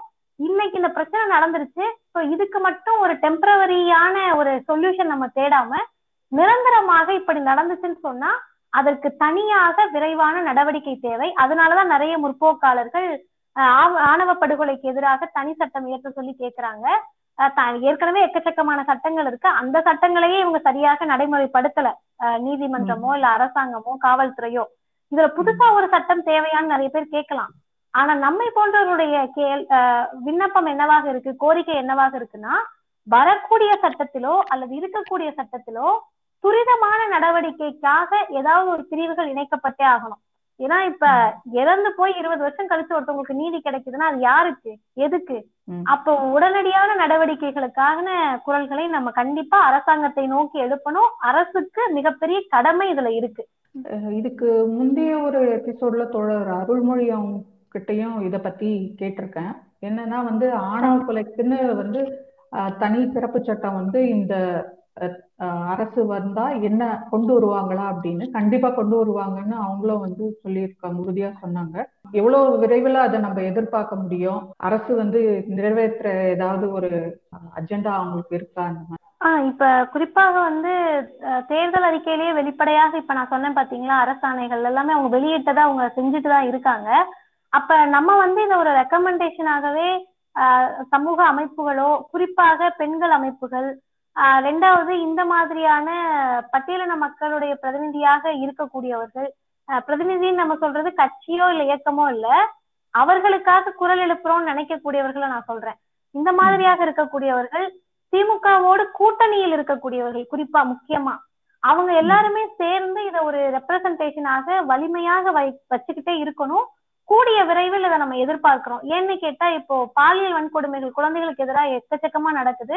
அதுக்கு உடனே இவங்க வந்து ஒரு சொல்யூஷனாக நம்ம எதெல்லாம் முன் வச்சோமோ அதாவது தனியார் பள்ளியில் இருக்கக்கூடிய ஆசிரியர்களுக்கு வகுப்பு கட்டாயம் நடத்தணும் போக்சோ சட்டத்தை பற்றிய விழிப்புணர்வு தேவை. இவர்களுக்கான தனி குழுக்கள் அமைக்கணும்னு சொல்லியிருந்தோம். அது எல்லாமே ஒவ்வொன்றாக நடைமுறைப்படுத்தி கொண்டிருக்கிறார்கள். அப்ப அந்த வரிசையில இதுவும் நம்மளுடைய தலையாய ஒரு கோரிக்கையாக இருக்கு. அதையும் நிச்சயம் நிறைவேற்றுவார்கள் நம்புறோம். நிறைவேற்றும் வரை குரல் கொடுத்துட்டே இருக்கணும். கண்டிப்பா. இப்போ நிறைவேற்றும் வரைன்னு சொல்லுவீங்க ஸோ அது நிறைவேற்ற வரைக்கும் இந்த மாதிரி இருக்கிறவங்களுக்கு அதாவது இந்த மாதிரி காதல் திருமணம் செய்யறவங்களுக்கோ இல்ல காதல்ல இருக்கவங்களுக்கோ எந்த மாதிரி ஒரு பாதுகாப்பு கொடுக்க முடியும்? அதாவது ஒரு இடைநிலை தீர்வா எதை எதை பார்க்க எப்படி எதை நீங்க வந்து பரிந்துரைப்பீங்க? ஆமா இல்ல தொடர் குறிப்பா நான் ஒரு ஒரு விஷயம் சொன்னேன். இப்படி நடக்கிறத பார்த்து ஐயோ நம்ம லவ் பண்ணால் இதானே நடக்கும். ஜாதி விட்டு ஜாதி திருமணம் பண்ணா இதானே நடக்கும்ன்ற அச்சுறுத்தலாக இருக்கக்கூடியவங்கள தான் இப்ப நம்ம பார்க்கணும். அவங்களுக்கு தான் நம்ம வந்து இல்ல இல்ல இந்த பாதுகாப்பான சூழல் இருக்கு நீங்க பயப்படாதீங்கன்னு சொல்லி நமக்கு அவங்க கை கொடுக்க வேண்டிய காலகட்டத்துல இருக்கும். நிறைய பேர் பாத்தீங்கன்னா குறிப்பாகவே பிற்போக்கான நாளிதழ்கள் பிற்போக்காக இருக்கக்கூடிய மேகசின்ஸ் எல்லாமே ஆணவ படுகொலைகளை பத்தி நிறைய பேசுவாங்க. இப்ப அது என்னன்னு கேட்டா இவங்களை வந்து பயமுறுத்துற மாதிரியான சென்டென்ஸ் எல்லாம் இருக்கும் அவங்களோட எதுகை மோனையெல்லாம் இதுலதான் காட்டுவாங்க. ஆனா. அதுக்கு மாற்றா நம்ம எதை காட்டுறோம்னு சொன்னா சின்ன ஒரு அதான் அதான் அவங்களதான் சொல்றேன். எடுத்துக்காட்டுக்கு நம்ம வந்து சென்னை பெரியார் திடல்ல சுயமரியாதை திருமண நிலையம் இருக்கு. அதுல உங்களுக்கே ஆச்சரியமா இருக்கலாம். ஒரு மாதத்திற்கு வருடத்திற்குன்றதெல்லாம் தாண்டி ஒரு மாதத்திற்கே நூறுக்கணக்கா ஆயிரக்கணக்கா ஜாதி மறுப்பு திருமணங்கள் நடந்துகிட்டு இருக்கு. நீங்க இன்னைக்கு போய் பாத்தீங்கன்னா கூட ஒரு ஜாதி மறுப்பு திருமணம் நடந்திருக்கும். அதுவும் இவங்க யாரும் யாரும் சேரக்கூடாதுன்னு நினைக்கிறாங்களோ அந்த பட்டியலின தோழர்களையும் இங்க இருக்கக்கூடிய பிற்படுத்தப்பட்ட மக்களுக்குள்ளேயும் திருமணங்கள் நடந்துட்டு தான் இருக்கு. இதுலயும் கூடுதல் வியப்பு என்னன்னா பார்ப்பனர்களும் பிற்படுத்தப்பட்டவர்களுக்குள்ளதான் திருமணம் நடந்துகிட்டு தான் இருக்கு. அப்ப இத வந்து நம்ம ரொம்ப ப்ரொஜெக்ட் பண்ண வேண்டிய கட்டத்துல இருக்கோம். இந்த அமைப்புகள்லாம் இருக்கு. நீங்க வந்து திருமணம் பண்றது கூட இடம் இருக்கு. அங்க பாதுகாப்பு இருக்குன்னு சொல்லி அங்க கூட நடந்த சம்பவங்கள்ல பொண்ணை வந்து கூட்டிட்டு போறோம்னு சொல்லி பெரிய பிரச்சனை பண்ணி போலீஸ்லாம் வந்து போலீஸ் வர வரைக்கும் இந்த பெண்ணையும் ஆணையும் பத்திரமா வச்சு அவங்களோட அனுப்பி வச்சு காவல்துறை அவங்களுக்கு பாதுகாப்பு கொடுத்து இன்னைக்கு அவங்க எல்லாம் நல்லா இருக்கக்கூடியவங்க நம்ம கண்ணால பாக்குறோம். அப்ப நம்ம இது மூலமா தெரிவிக்க வேண்டிய செய்தி என்னன்னா இன்ட்ரிம்னு சொல்ல முடியாது. தற்காலிகன்றதை தாண்டி என்றைக்குமே வந்து பெரியாரிய அம்பேத்கரிய அமைப்புகள் ஜாதி ஒழிப்பு பேசக்கூடிய இயக்கங்கள் ஜாதி மறுப்பு திருமணம் செய்து கொள்ளக்கூடியவர்களுக்கு உறுதுணையாக இருக்கும். அவர்களுக்கு எந்த நேரத்தில் ஒரு பாதுகாப்பு தேவை இல்ல திருமணம் செய்து கொள்ள நினைக்கக்கூடியவர்கள் தாராளமாக இப்படிப்பட்ட முற்போக்கு அமைப்புகளை அணுகலாம். அவங்களுக்கான பாதுகாப்புகள் இதுவரை திருமணம் செய்தவர்களுக்கு உறுதி செய்யப்பட்டிருக்கு. இனி செய்யக்கூடியவங்களுக்கும் உறுதி செய்யப்படும். ஆனா அதெல்லாம் தாண்டி நம்ம நினைக்க வேண்டியது என்னன்னா திராவிடர் கழக தலைவர் ஆசிரியர் ஐயா கூட ஒரு முறை அவருடைய பிறந்தநாள் அறிக்கையில சொல்லியிருந்தாரு. கடந்த ஆண்டுக்கு முதல் ஆண்டு. இந்த மாதிரியான நடக்கக்கூடியதுல ஜாதி ஒழிப்பு களத்தில் நம்மளுடைய உயிர் போனால் கூட அவர்களை காப்பாற்ற வேண்டிய கடமை இருக்கு. பெரியார் திடலில் எல்லா நேரமும் உங்களுக்கான பாதுகாப்பு வழங்கப்படும்ன்றதெல்லாம் கூட சொல்லியிருந்தாங்க. அதே போலதான் நிறைய முற்போக்கு அமைப்புகள் தொடர்ந்து அதை வலியுறுத்திட்டே வர வராங்க. எனவே இவர்களுக்கு பக்கபலமாக நம்மை போன்றவர்கள் இருக்கோம்ன்ற உறுதியை தான் நம்ம இவங்களுக்கு தர கடமைப்பட்டிருக்கோம். ஒருவேளை இப்போ அந்த போக்கு அமைப்பெல்லாம் ஒரு ரொம்ப ஆக்டிவா இருக்காங்கன்றதுனாலே இந்த மாதிரி கூட கல்யாணம் வரைக்கும் கூட வெயிட் பண்ண மாட்டாங்களோ அப்படின்ற மாதிரி தோணுது. இதுக்கு முன்னாடி இருந்து அரசு வந்து அந்த அளவுக்கு இதுக்கெல்லாம் வந்து ஒரு செவி சாய்க்காம இருந்தாங்க. இல்லைன்னா அவங்களுக்கு என்ன சொல்றது? இதெல்லாம் பெரிய கொள்கையா அவங்களுக்கு முன்னெடுக்காம இருந்ததுனாலயும் அப்படி இருந்திருப்பாங்களோ அப்படின்னு. ஆஹ் இல்ல கேட்கக்கூடிய கேள்வி ஒரு சரியான கேள்வி. எப்படின்னு கேட்டோம்னா அடிப்படைவாதம் அப்படின்றது எந்த வகையில இருந்தாலுமே அந்த அடிப்படைவாதிகள் வந்து அவங்க டைரக்டா ஒரு விஷயத்த செய்யறதை விட மறைமுகமா நிறைய விஷயங்களை செய்வாங்க. இப்ப நம்மை போன்றவர்களுக்கு முற்போக்கு பேசக்கூடியவங்களுக்கு அறிவியலை நம்புறவங்க மனிதத்தை நம்பக்கூடியவங்க வெளிப்படையான செய்திகள் செய்வோம். இப்ப நான் சொல்றேன் பாருங்களேன் சுயமரியாதை திருமண நிலையத்துல இத்தனை திருமணம் நடந்துச்சுன்னு சொல்லி. அப்ப ஒரு ஆணவ படுகொலை பண்றவங்க நான் வருஷத்துக்கு இத்தனை ஆணவ படுகொலை பண்ணேன் அப்படின்றத பெருமையாக சொல்லக்கூடிய அளவிற்கு அவர்களுடைய அதான் சொல்றேன் மனநோயாளிகளா இருப்பாங்க. இப்ப அப்படிப்பட்டவங்க வந்து இந்த ஏன் வேக வேகமா இத்தனை ஆணவ படுகொலைகள் திருமணம்னு போறதுக்கு முன்னாடியே கொலை அப்படின்னு கேட்டோம்னா அடிப்படைவாத வாதிகளுக்கு இந்த செயல்களை எல்லாம் செய்து அச்சுறுத்தலை இன்டைரக்டான ஒரு பயத்தை வந்து ஏற்படுத்த தொடங்கியிருக்காங்க. இப்ப இதுதான் வரலாற்றுல கேட்டா கிடையாது. இப்ப இஸ்லாமியர்களுக்கு எதிராக ஒரு இந்துத்துவமான நிலை இருக்குன்னு சொன்னீங்கன்னா ஒரு இஸ்லாமியரை கொல்றாங்க அப்படின்னு சொன்னா சொல்லி அந்த இஸ்லாமிய சமூகத்துக்கே அச்சுறுத்தல் ஏற்படுத்துறது. இப்ப ஒரு பட்டியலின மக்கள் படிக்க வராங்கன்னு சொன்னா ஒரு ஐஐடில ஒருத்தரை சாவடிக்கிறது மூலமா அடுத்த அந்த ஜெனரேஷனே படிக்க வராம தடுக்கிறது. இப்ப ஒரு காலேஜ்ல போயிட்டு நீங்க ஜவஹர்லால் நேரு இன்ஸ்டியூட்லயோ இல்ல எய்ம்ஸ்லயோ வந்துட்டு போராடக்கூடிய ஒரு மாணவிய அடிக்கிறதுன்றது இந்தியா முழுவதும் இருக்கக்கூடிய மாணவியர்களுக்கும் மாணவர்களுக்கும் அச்சுறுத்தலை ஏற்படுத்துது. ஆனா இது எல்லாமே என்னன்னு கேட்டா நமக்கு அவங்கள பார்க்க பரிதாபமா இருக்கு. நீங்க அதை செய்யக்கூடிய எதுவுமே இவங்களுக்கு அச்சுறுத்தலை ஏற்படுத்தல. எல்லாரும் திரும்ப திமிரிதான் எழுதுறாங்க. நீ யார் என்ன அடிப்பதற்கு? இன்னைக்கு வந்து எந்த ஆதிக்க சக்தியாக இருக்கட்டுமே அடங்கி போகக்கூடிய காலம் வந்தே தீரும். ஏன்னா அறிவியலுக்கு முன்னாடியோ இல்ல முற்போக்குக்கு முன்னாடியோ இதெல்லாம் அடிபட்டு போகக்கூடிய விஷயம்.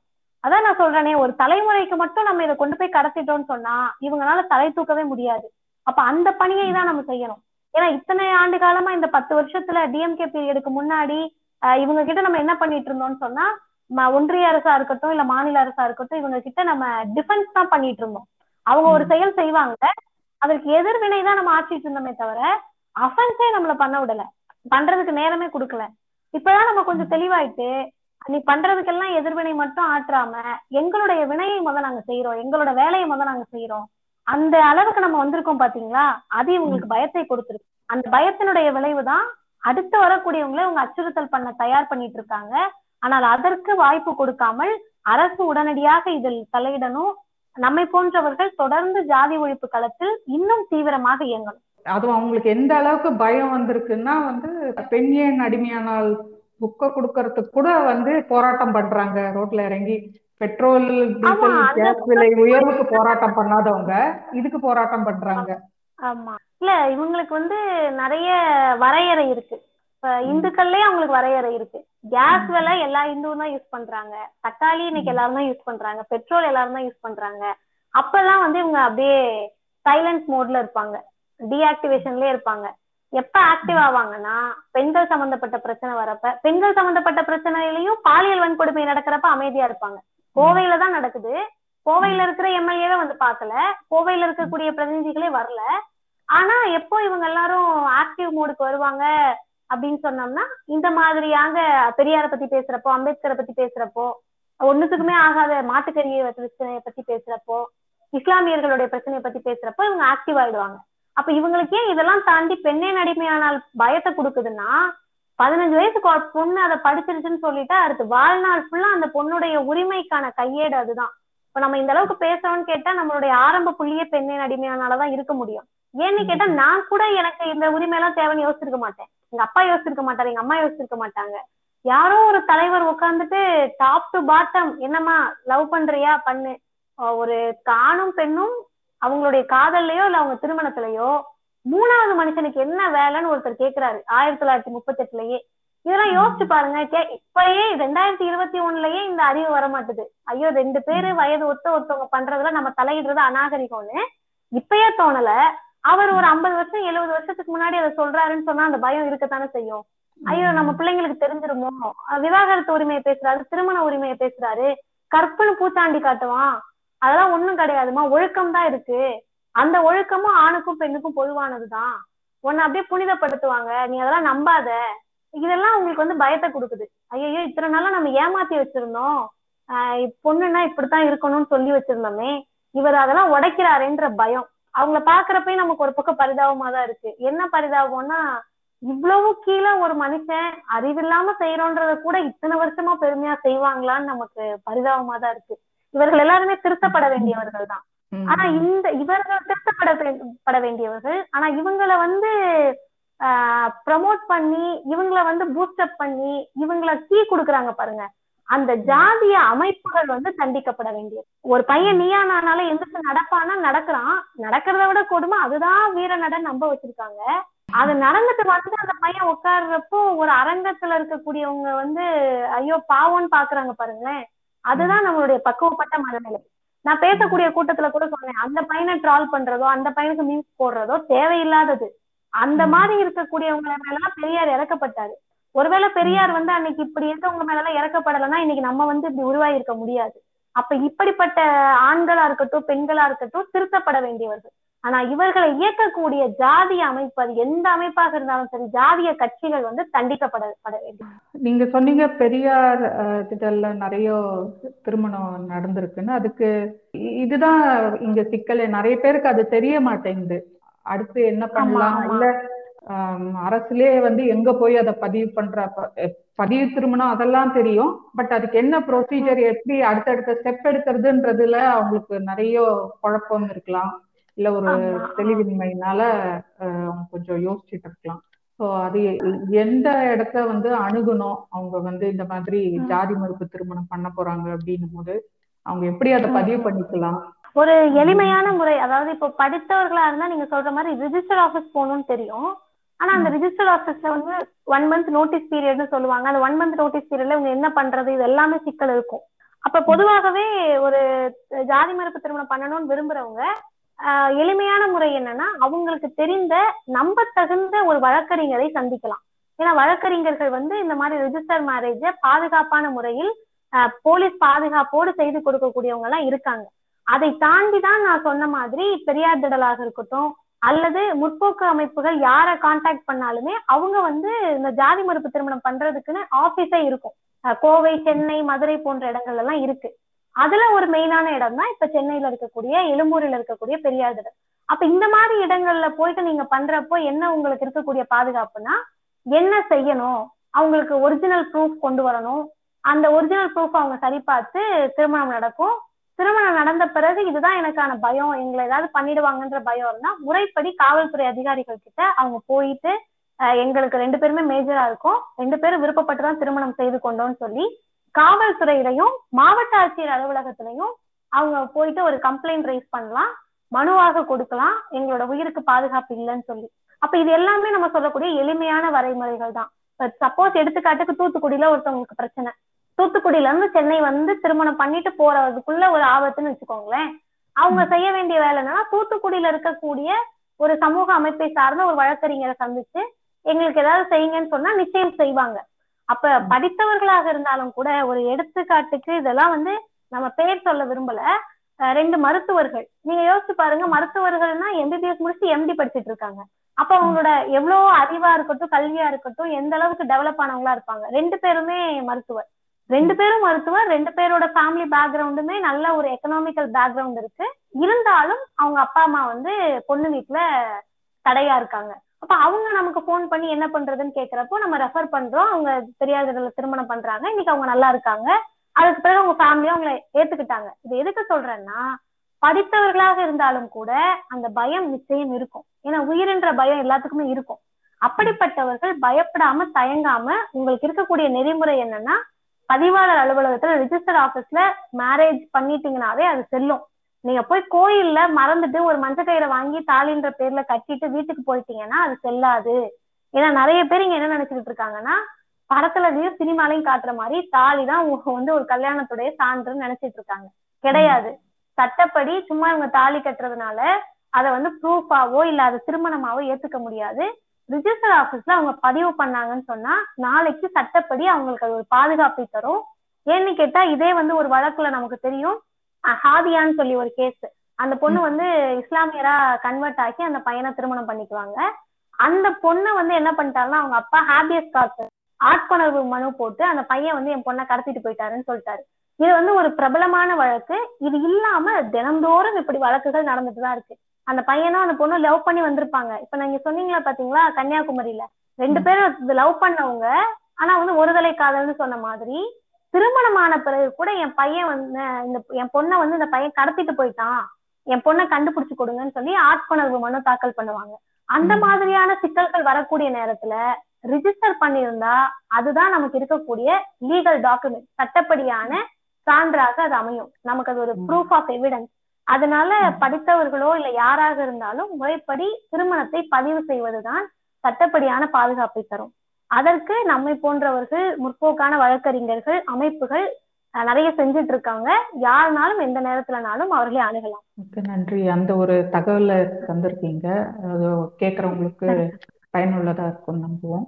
இப்போ அந்த தடுப்பு சட்டம் சொன்னோம் இல்லைங்களா? ஆணவ கொலை தடுப்பு சட்டம்ல வந்து ஒரு தற்காலிக தீர்வுன்றது நான் எதை மீன் பண்றேன்னா இப்ப இந்த சட்டம் அமலுக்கு வர வரைக்கும் இ- இவங்களுக்கு முற்போக்கு இயக்கங்கள் பாதுகாப்பு தராங்க அது ஒரு பக்கம். சமூக சமூக அமைப்புகள்லாம் பாதுகாப்பா இருக்கிறது அது ஒரு பக்கம்.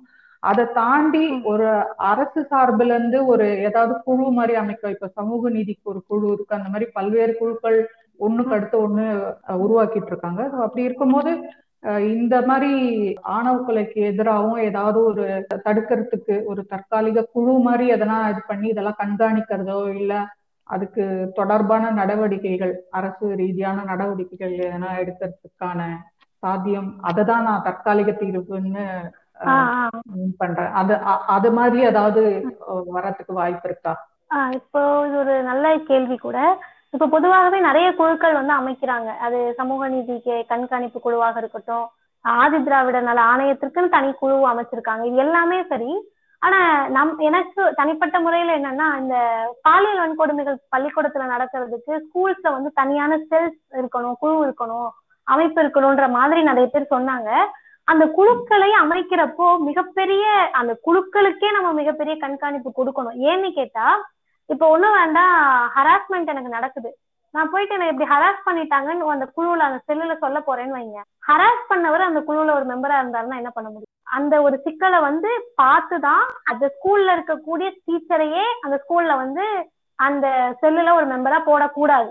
இப்போ ரேகிங் செல்லுன்னு கல்லூரியில இருக்குன்னா ரேகிங் செல்ல ஸ்டாஃப் இருப்பாங்கன்னு வச்சுக்கோங்களேன். அப்ப ஸ்டூடெண்ட் ரேக் பண்ணுவான் நான் போய் டீச்சர் கிட்ட சொல்லலாம். ஆனா டிசிப்ளினரி கமிட்டின்ற ஒண்ண வச்சு என்ன ஒரு சாரோ இல்ல ஒரு மேடமோ என்ன வந்து ஒரு பையனையோ பொண்ணையோ ஹராஸ்மெண்ட் நடக்குது. நான் போய் கம்ப்ளைண்ட் பண்ண போனா அவங்க தான் அந்த தலைமை பீடத்துல இருக்காங்கன்றப்ப என்னோட கம்ப்ளைண்ட்டை நான் சொல்ல முடியுமா? நிச்சயமா முடியாது. எனக்கு அந்த அச்சுறுத்தல் இருக்கும். அப்ப ஆணவ படுகொலைக்கு எதிராக ஒரு குழு அமைக்கணும்ன்றது நல்ல யோசனை. அந்த குழு சிறந்த குழுவாக எப்படி இருக்கணும்னு கேட்டா பல்வேறு தரப்பட்ட ஜாதியையும் பல்வேறு தரப்பட்ட பின்புலத்தையும் பல்வேறு தரப்பட்ட அறிவு சார்ந்த துறையையும் கம்பைன் பண்ண ஒருங்கிணைத்த ஒரு குழுவாக இருந்தால் அந்த குழு வந்து நிச்சயம் சிறப்பாக செயல்பட முடியும். எந்த வகையிலையுமே ஒரு இன்ஃபுளுயன்ஸோ இல்ல அந்த குழுவுக்கு நம்ம போனோம்னா கட்ட பஞ்சாயத்து பண்ணி நம்மளை பிரிச்சு விட்டுருவாங்களோ என்ற அச்சுறுத்தலோ பயமோ இல்லாத குழுவாக இருக்கணும். ஏன் இதை நான் இவ்வளவு ஸ்ட்ரெஸ் பண்றேன்னா எல்லாருமே போலீஸ் ஸ்டேஷனை நம்பி எதுக்கு போறாங்க?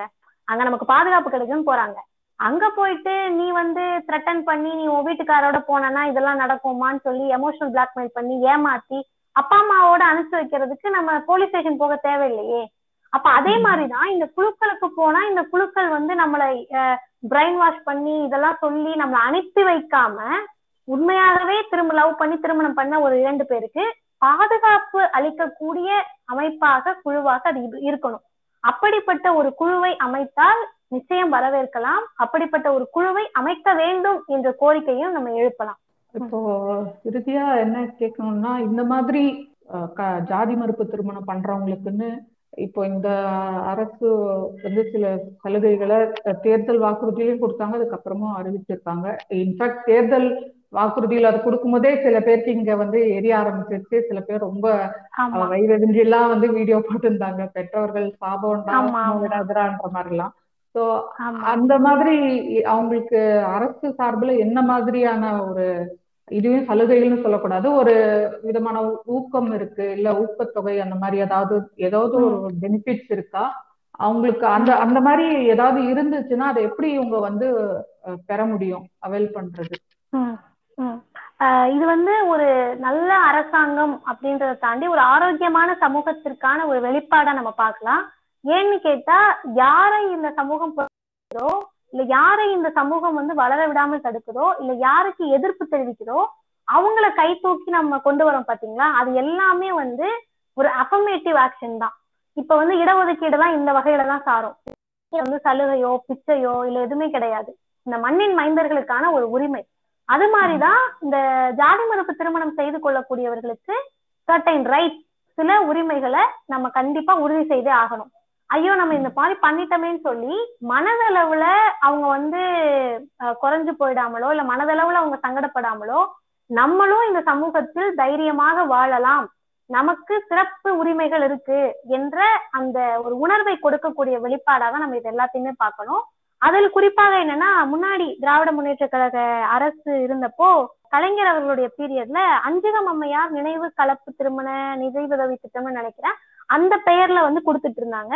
அதுக்கு பிறகு அது முத்துலட்சுமி ரெட்டி நினைவு கலப்பு திருமண உதவி திட்டம்னு மாறிச்சு.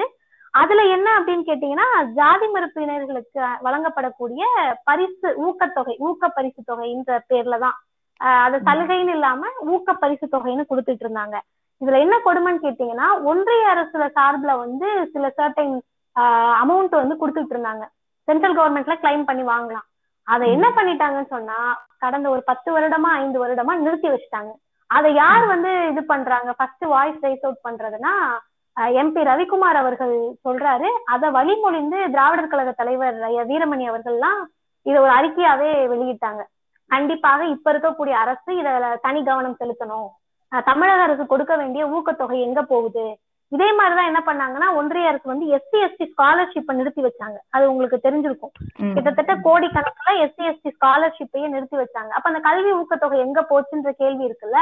அதே மாதிரி இந்த ஜாதி மறுப்பு திருமணம் செய்து கொண்டவர்களுடைய ஊக்கத்தொகை எங்க போச்சுன்னு கொஸ்டின் ரைஸ் பண்ணாங்க.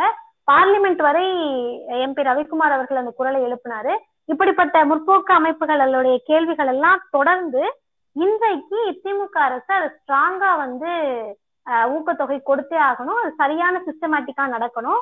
அதனுடைய ஒரு வெளிப்பாடு தான் நான் முன்னாடி சொன்ன மாதிரி ஜாதி மறுப்பு திருமணம் செய்து கொண்டவர்ல ஒருத்தர் பழங்குடியினராக இருக்கிற பட்சத்தில் அஹ், அரசு வேலை உறுதி செய்யப்பட்டிருக்கு.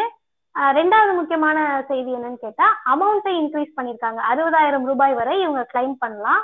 சரி இதெல்லாம் வாங்கணும் அப்படின்னு சொன்னா ஐயோ போய் இத போய் வாங்குறதா? நம்ம லவ் பண்ணி தானே கல்யாணம் பண்ணிக்கிட்டோம். இதுக்கு போய் சலுகையான்னு நினைக்க தேவை கிடையாது. இந்த சமூகம் எதை ஒரு இழிவாக நினைக்கிறதோ அது இழிவல்ல. அது ஒரு சரியான செயல்தான் என்பதற்கான ஒரு ஊக்கமாக தான் இந்த தொகையை நம்ம எடுத்துக்கணும். அதனால ஜாதி மறுப்பு திருமணம் செய்து கொண்ட எல்லாருமே இது வேண்டாம்னு நினைக்காம நிச்சயம் இதற்கு அதை பெறுவதற்கான வழிவகைகளை செய்யணும். அதை எப்படி வாங்கலாம்னு கேட்டீங்கன்னா இன்னைக்கு எல்லாமே வந்து டிஜிட்டலைஸ்ட் ஆயிடுச்சு. டிஜிட்டல் இந்தியால வந்து ஒண்ணுதான் டிஜிட்டலைஸ்ட் ஆயிருக்கு. நெட் ஆப் தான் எல்லாமே. ரேஷன் கார்டு வாங்குறது அது வாங்குறது அதெல்லாம் தான் டிஜிட்டல் இந்தியாவா ஆயிருக்கு. படித்தவர்கள் எங்களுக்கு விவரம் தெரியுன்றவங்க ஆன்லைன்ல அதை அப்ளை பண்ணலாம். இல்ல இ சேவை மையங்கள்ல கூட இதுக்கான சர்டிபிகேட் டவுன்லோட் பண்ணி ஃபில் பண்ணி சப்மிட் பண்ணலாம். இல்ல எங்களுக்கு இதெல்லாம் தெரியாது. எங்களுக்கு சாதாரணமா இந்த மாதிரி ஆன்லைன்லாம் தெரியாதுன்னு சொல்லக்கூடியவங்க நம்மளுடைய மாவட்ட ஆட்சியர் அலுவலகத்துல அவங்க எந்த மாவட்டத்துல இருக்காங்களோ அந்த ஆட்சியர் அலுவலகத்துக்கு போனா மாவட்ட சமூக நல அலுவலர்கள் இருப்பாங்க. அவர்கள் மூலமாக இந்த சான்றிதழ்களை வாங்கி அதை ஃபில் பண்ணி அவங்க அங்கேயே அதை சமர்ப்பிக்கலாம். இதுல என்னன்னு கேட்டீங்கன்னா ஸ்டேட் கவர்மெண்ட்ல மாநில அரசுல இருந்து வரக்கூடிய இந்த நிதியை ஊக்கத்தொகையை கொஞ்சம் நம்ம ப- வாங்கிடலாம். ஆனா ஒன்றிய அரசு கிட்ட இருந்து வாங்குறது கொஞ்சம் சிரமமான காரியமா தான் இருக்கு. நிறைய அதுல ரெஸ்ட்ரிக்ஷன்ஸ் ரெகுலேஷன்ஸ் ரெண்டு பேரோட ரேஷன் கார்டும் ஒரே இடத்துல இருக்கணும். இவங்களே love- கல்யாணம் பண்ணி எப்பயாவது வாழ்ந்தா போதும் தப்பிச்சு வந்திருக்காங்க. அப்படி வந்து அந்த ரெண்டு வருடத்துக்குள்ள அதுவும் இதுல என்ன ஒரு என்ன முக்கியமான விஷயம்? திருமணமாகி இரண்டு வருடத்திற்குள் அப்ளை பண்ணாதான் இதை கிளைம் பண்ண முடியும். அப்ப. அவங்களே தப்பிச்சு ஓடி வந்து வாழ்க்கையே போராட்டமா இருக்கிறப்போ சென்ட்ரல் கவர்மெண்ட்ல என்ன ரெஸ்ட்ரிக்ஷன்னா ரெண்டு பேரோட ரேஷன் கார்டுலயும் நேம் இருக்கணும். ஆதார் வந்து சேம் அட்ரஸ்ன்ற அளவுக்குலாம் இப்போ ரீசெண்டா ஒரு ஆறு மாசத்துக்கு முன்னாடி எனக்கு ஃபோன் பண்ணி ஒருத்தவங்க இதெல்லாம் கேட்டுட்டு இருந்தாங்க அந்த மாதிரியான ரெஸ்ட்ரிக்ஷன்ஸ்லாம் இருக்கு. ஸோ எல்லாருமே எனக்கு தெரிந்த அளவில் ஸ்டேட் கவர்மெண்ட்ல இருக்கிறத முழுமையாக பயன்படுத்தி கொள்ளலாம். சென்ட்ரல் கவர்மெண்ட்டுக்கும் எந்த அளவுக்கு முடியுதோ அந்த அளவுக்கு முயற்சிகளை செய்யலாம். ஆனா குடுக்கறதுக்கு சயின்டிஸ்ட் தான் அவங்க சுத்தி சுத்தி என்னென்னமோ சொல்றாங்க. ரேஷன் கார்டு எடுத்துட்டு வா ஆதார் கார்டு எடுத்துட்டு வான்ற மாதிரி. அதான் எதெல்லாம் இல்லையோ அதை கேட்பாங்க. வந்து பிரதிபலிக்குது. ஆமா நிச்சயமா நிச்சயமா. ஏன்னா இவங்க தானே தொடர். இப்ப இங்க ஜாதிக்காக ஆணவ படுகொலைனா அதவே அவங்க வந்து ஜாதி ஆணவ படுகொலையும் பண்றாங்க. லவ் ஜிஹாத்ன்ற பேர்ல மத மறுப்பு திருமணத்துக்கு எதிர்ப்பா இருக்காங்க அவங்களுக்கு ஒட்டு மொத்தமா மனித சமத்துவத்திற்கு எதிரானவர்கள் அவங்க. அதனால இந்த சமத்துவத்துக்கு ஆதரவா எதெல்லாம் இருக்கோ அதை ஒட்டு மொத்தமா எதிர்க்கக்கூடிய அஜெண்டா தான் வச்சிருக்காங்க. இது போல ஜாதி மறுப்பு திருமணம் பண்றவங்களுக்கு நிறைய ஃபுல்லான இன்ஃபர்மேஷன் கொடுத்தீங்க. க்ளோசிங் ஸ்டேட்மெண்ட்டா நீங்க ஏதாவது சொல்ல விரும்புறீங்களா? நான் ஒரே ஒரு செய்தியை மட்டும்தான் போகக்கூடிய எல்லா இடங்கள்லயுமே சொல்றேன். குறிப்பாக இங்க வந்து ஜாதியை பாதுகாக்கக்கூடியதுல தலைமை இடத்தில் பெண்களை தான் வச்சிருக்காங்க. இன்னைக்கு ஒரு பொண்ணு ஏதாவது லவ் பண்ணுதோ இல்ல ஏதாவது பண்ணுதுன்னு சொன்னா அதை முதல்ல கண்டிக்கக்கூடிய ஆளாக தாய்மார்கள் தான் இருப்பாங்க. ஐயோ நம்ம பெருமெல்லாம் போகுதுன்னு சொல்லி நம் அவங்க அம்மா அவங்களுக்கு எதை கடத்தினாங்களோ அந்த பிற்போக்கை இவங்க அவங்க குழந்தைக்கு கடத்தக்கூடியவங்களா இருப்பாங்க. அததான் பெரியார் சொல்லியிருப்பாரு பெண் இயந்திரங்களால் வளர்க்கப்படுகிறார்கள்னு சொல்லி. அந்த என்ன பெண் இயந்திரம்னு கேட்டோம்னா இப்ப வீட்டுல கிரைண்டர் இருக்குன்னா நம்ம சுவிட்ச் போட்டாதான் ஓடும். மிக்ஸி இருக்குன்னா சுவிட்ச் போட்டாதான் ஓடும். அது மாதிரி இங்க இருக்கக்கூடிய ஆணாதிக்க ஜாதிய மதவாத கட்டமைப்பு என்ன சுவிட்ச தட்டுதோ அதை செய்யக்கூடியவர்களாக பெண்களை மாத்தி வச்சிருக்காங்க. அப்ப அந்த பெண்கள் வந்து அப்- அவங்களே மிஷினா இருக்காங்க. அவங்க திரும்ப ஒரு மிஷினை வந்து தயார் பண்ணிட்டு இருக்காங்க. அப்படி இல்லாமல் சுயமானவர்களாக சுய சிந்தனையாளர்களாக பெண்கள் மாறினால் சமூகத்தை மாற்றக்கூடிய வாய்ப்பு ரொம்ப அதிகமாக இருக்கு. அதனால எல்லா பழியையும் ஆண்கள் நம்ம மேல சீக்கிரம் போட்டுருவாங்க. அஹ் நீதான் இதுக்கு காரணம். நாலாம் ஜாதி பார்க்கல. எங்க அம்மா தான் நாலாம் ஜாதி பார்க்கல. எங்க அத்தை தான் நாலாம் ஜாதி பார்க்கல. என் பொண்ணு தான் அப்படின்னு சொல்லி அந்த மாதிரியான ஒரு பழி சொல்லுக்கு ஆளாகாமல் நம்ம அறிவானவர்கள் சுயசிந்தனையானவர்கள் என்ற தளத்திற்கு உயர்ந்து வந்து ஜாதி ஒழிப்பு களத்தில் முதல் வரிசையில் பெண்கள் தான் நிக்கணும். நம்ம தான் பின்னாடி இருக்கிறவங்களை கூட்டிட்டு வரணும். எனவே பெண்கள் சுயமாக சிந்தித்து அது காதலாக இருக்கட்டும் திருமணமாக இருக்கட்டும் கல்வியாக இருக்கட்டும் வேலை வாய்ப்பாக இருக்கட்டும் அனைத்துலயுமே ஒரு தனித்துவமானவர்களாக சுய சிந்தனையோடு செயல்படக்கூடியவர்களாக இருக்கணும். அப்படிப்பட்ட ஒரு சமூகம் வளருகிற போதுதான் இந்த ஆணவ படுகொலை எல்லாம் தடுத்து நிறுத்தப்படும். எண்ணற்ற ஜாதி மறுப்பு திருமணங்கள் நடைபெறுகிற போது பிறக்கக்கூடிய குழந்தைகள் ஜாதியற்ற குழந்தைகளா பிறக்கும். அந்த குழந்தைகளுக்கு நம்ம ஒரு வாய்ப்பு தரணும். எங்க அப்பா அம்மாக்கு ஜாதி இல்ல அவங்க மனுஷங்கன்னு சொல்லி. அப்படிப்பட்ட மனிதர்களை இனியாவது தயாரிப்பதற்கு பெற்றெடுப்பதற்கு ஒரு ஆரோக்கியமான சமூகம் உருவாகணும்னு கேட்டுக்கிறேன். மிக்க நன்றி தோழர். நேரம் வந்து நன்றி நன்றி தோழர். பொறுமையா எல்லாத்துக்கும் பதில் சொல்லி உங்களோட கருத்துக்களை பதிவு பண்ணீங்க. மிக்க நன்றி. நன்றி தோழர். உங்களுடைய செயல்பாடுகள்லாம் தொடரட்டும். நன்றி.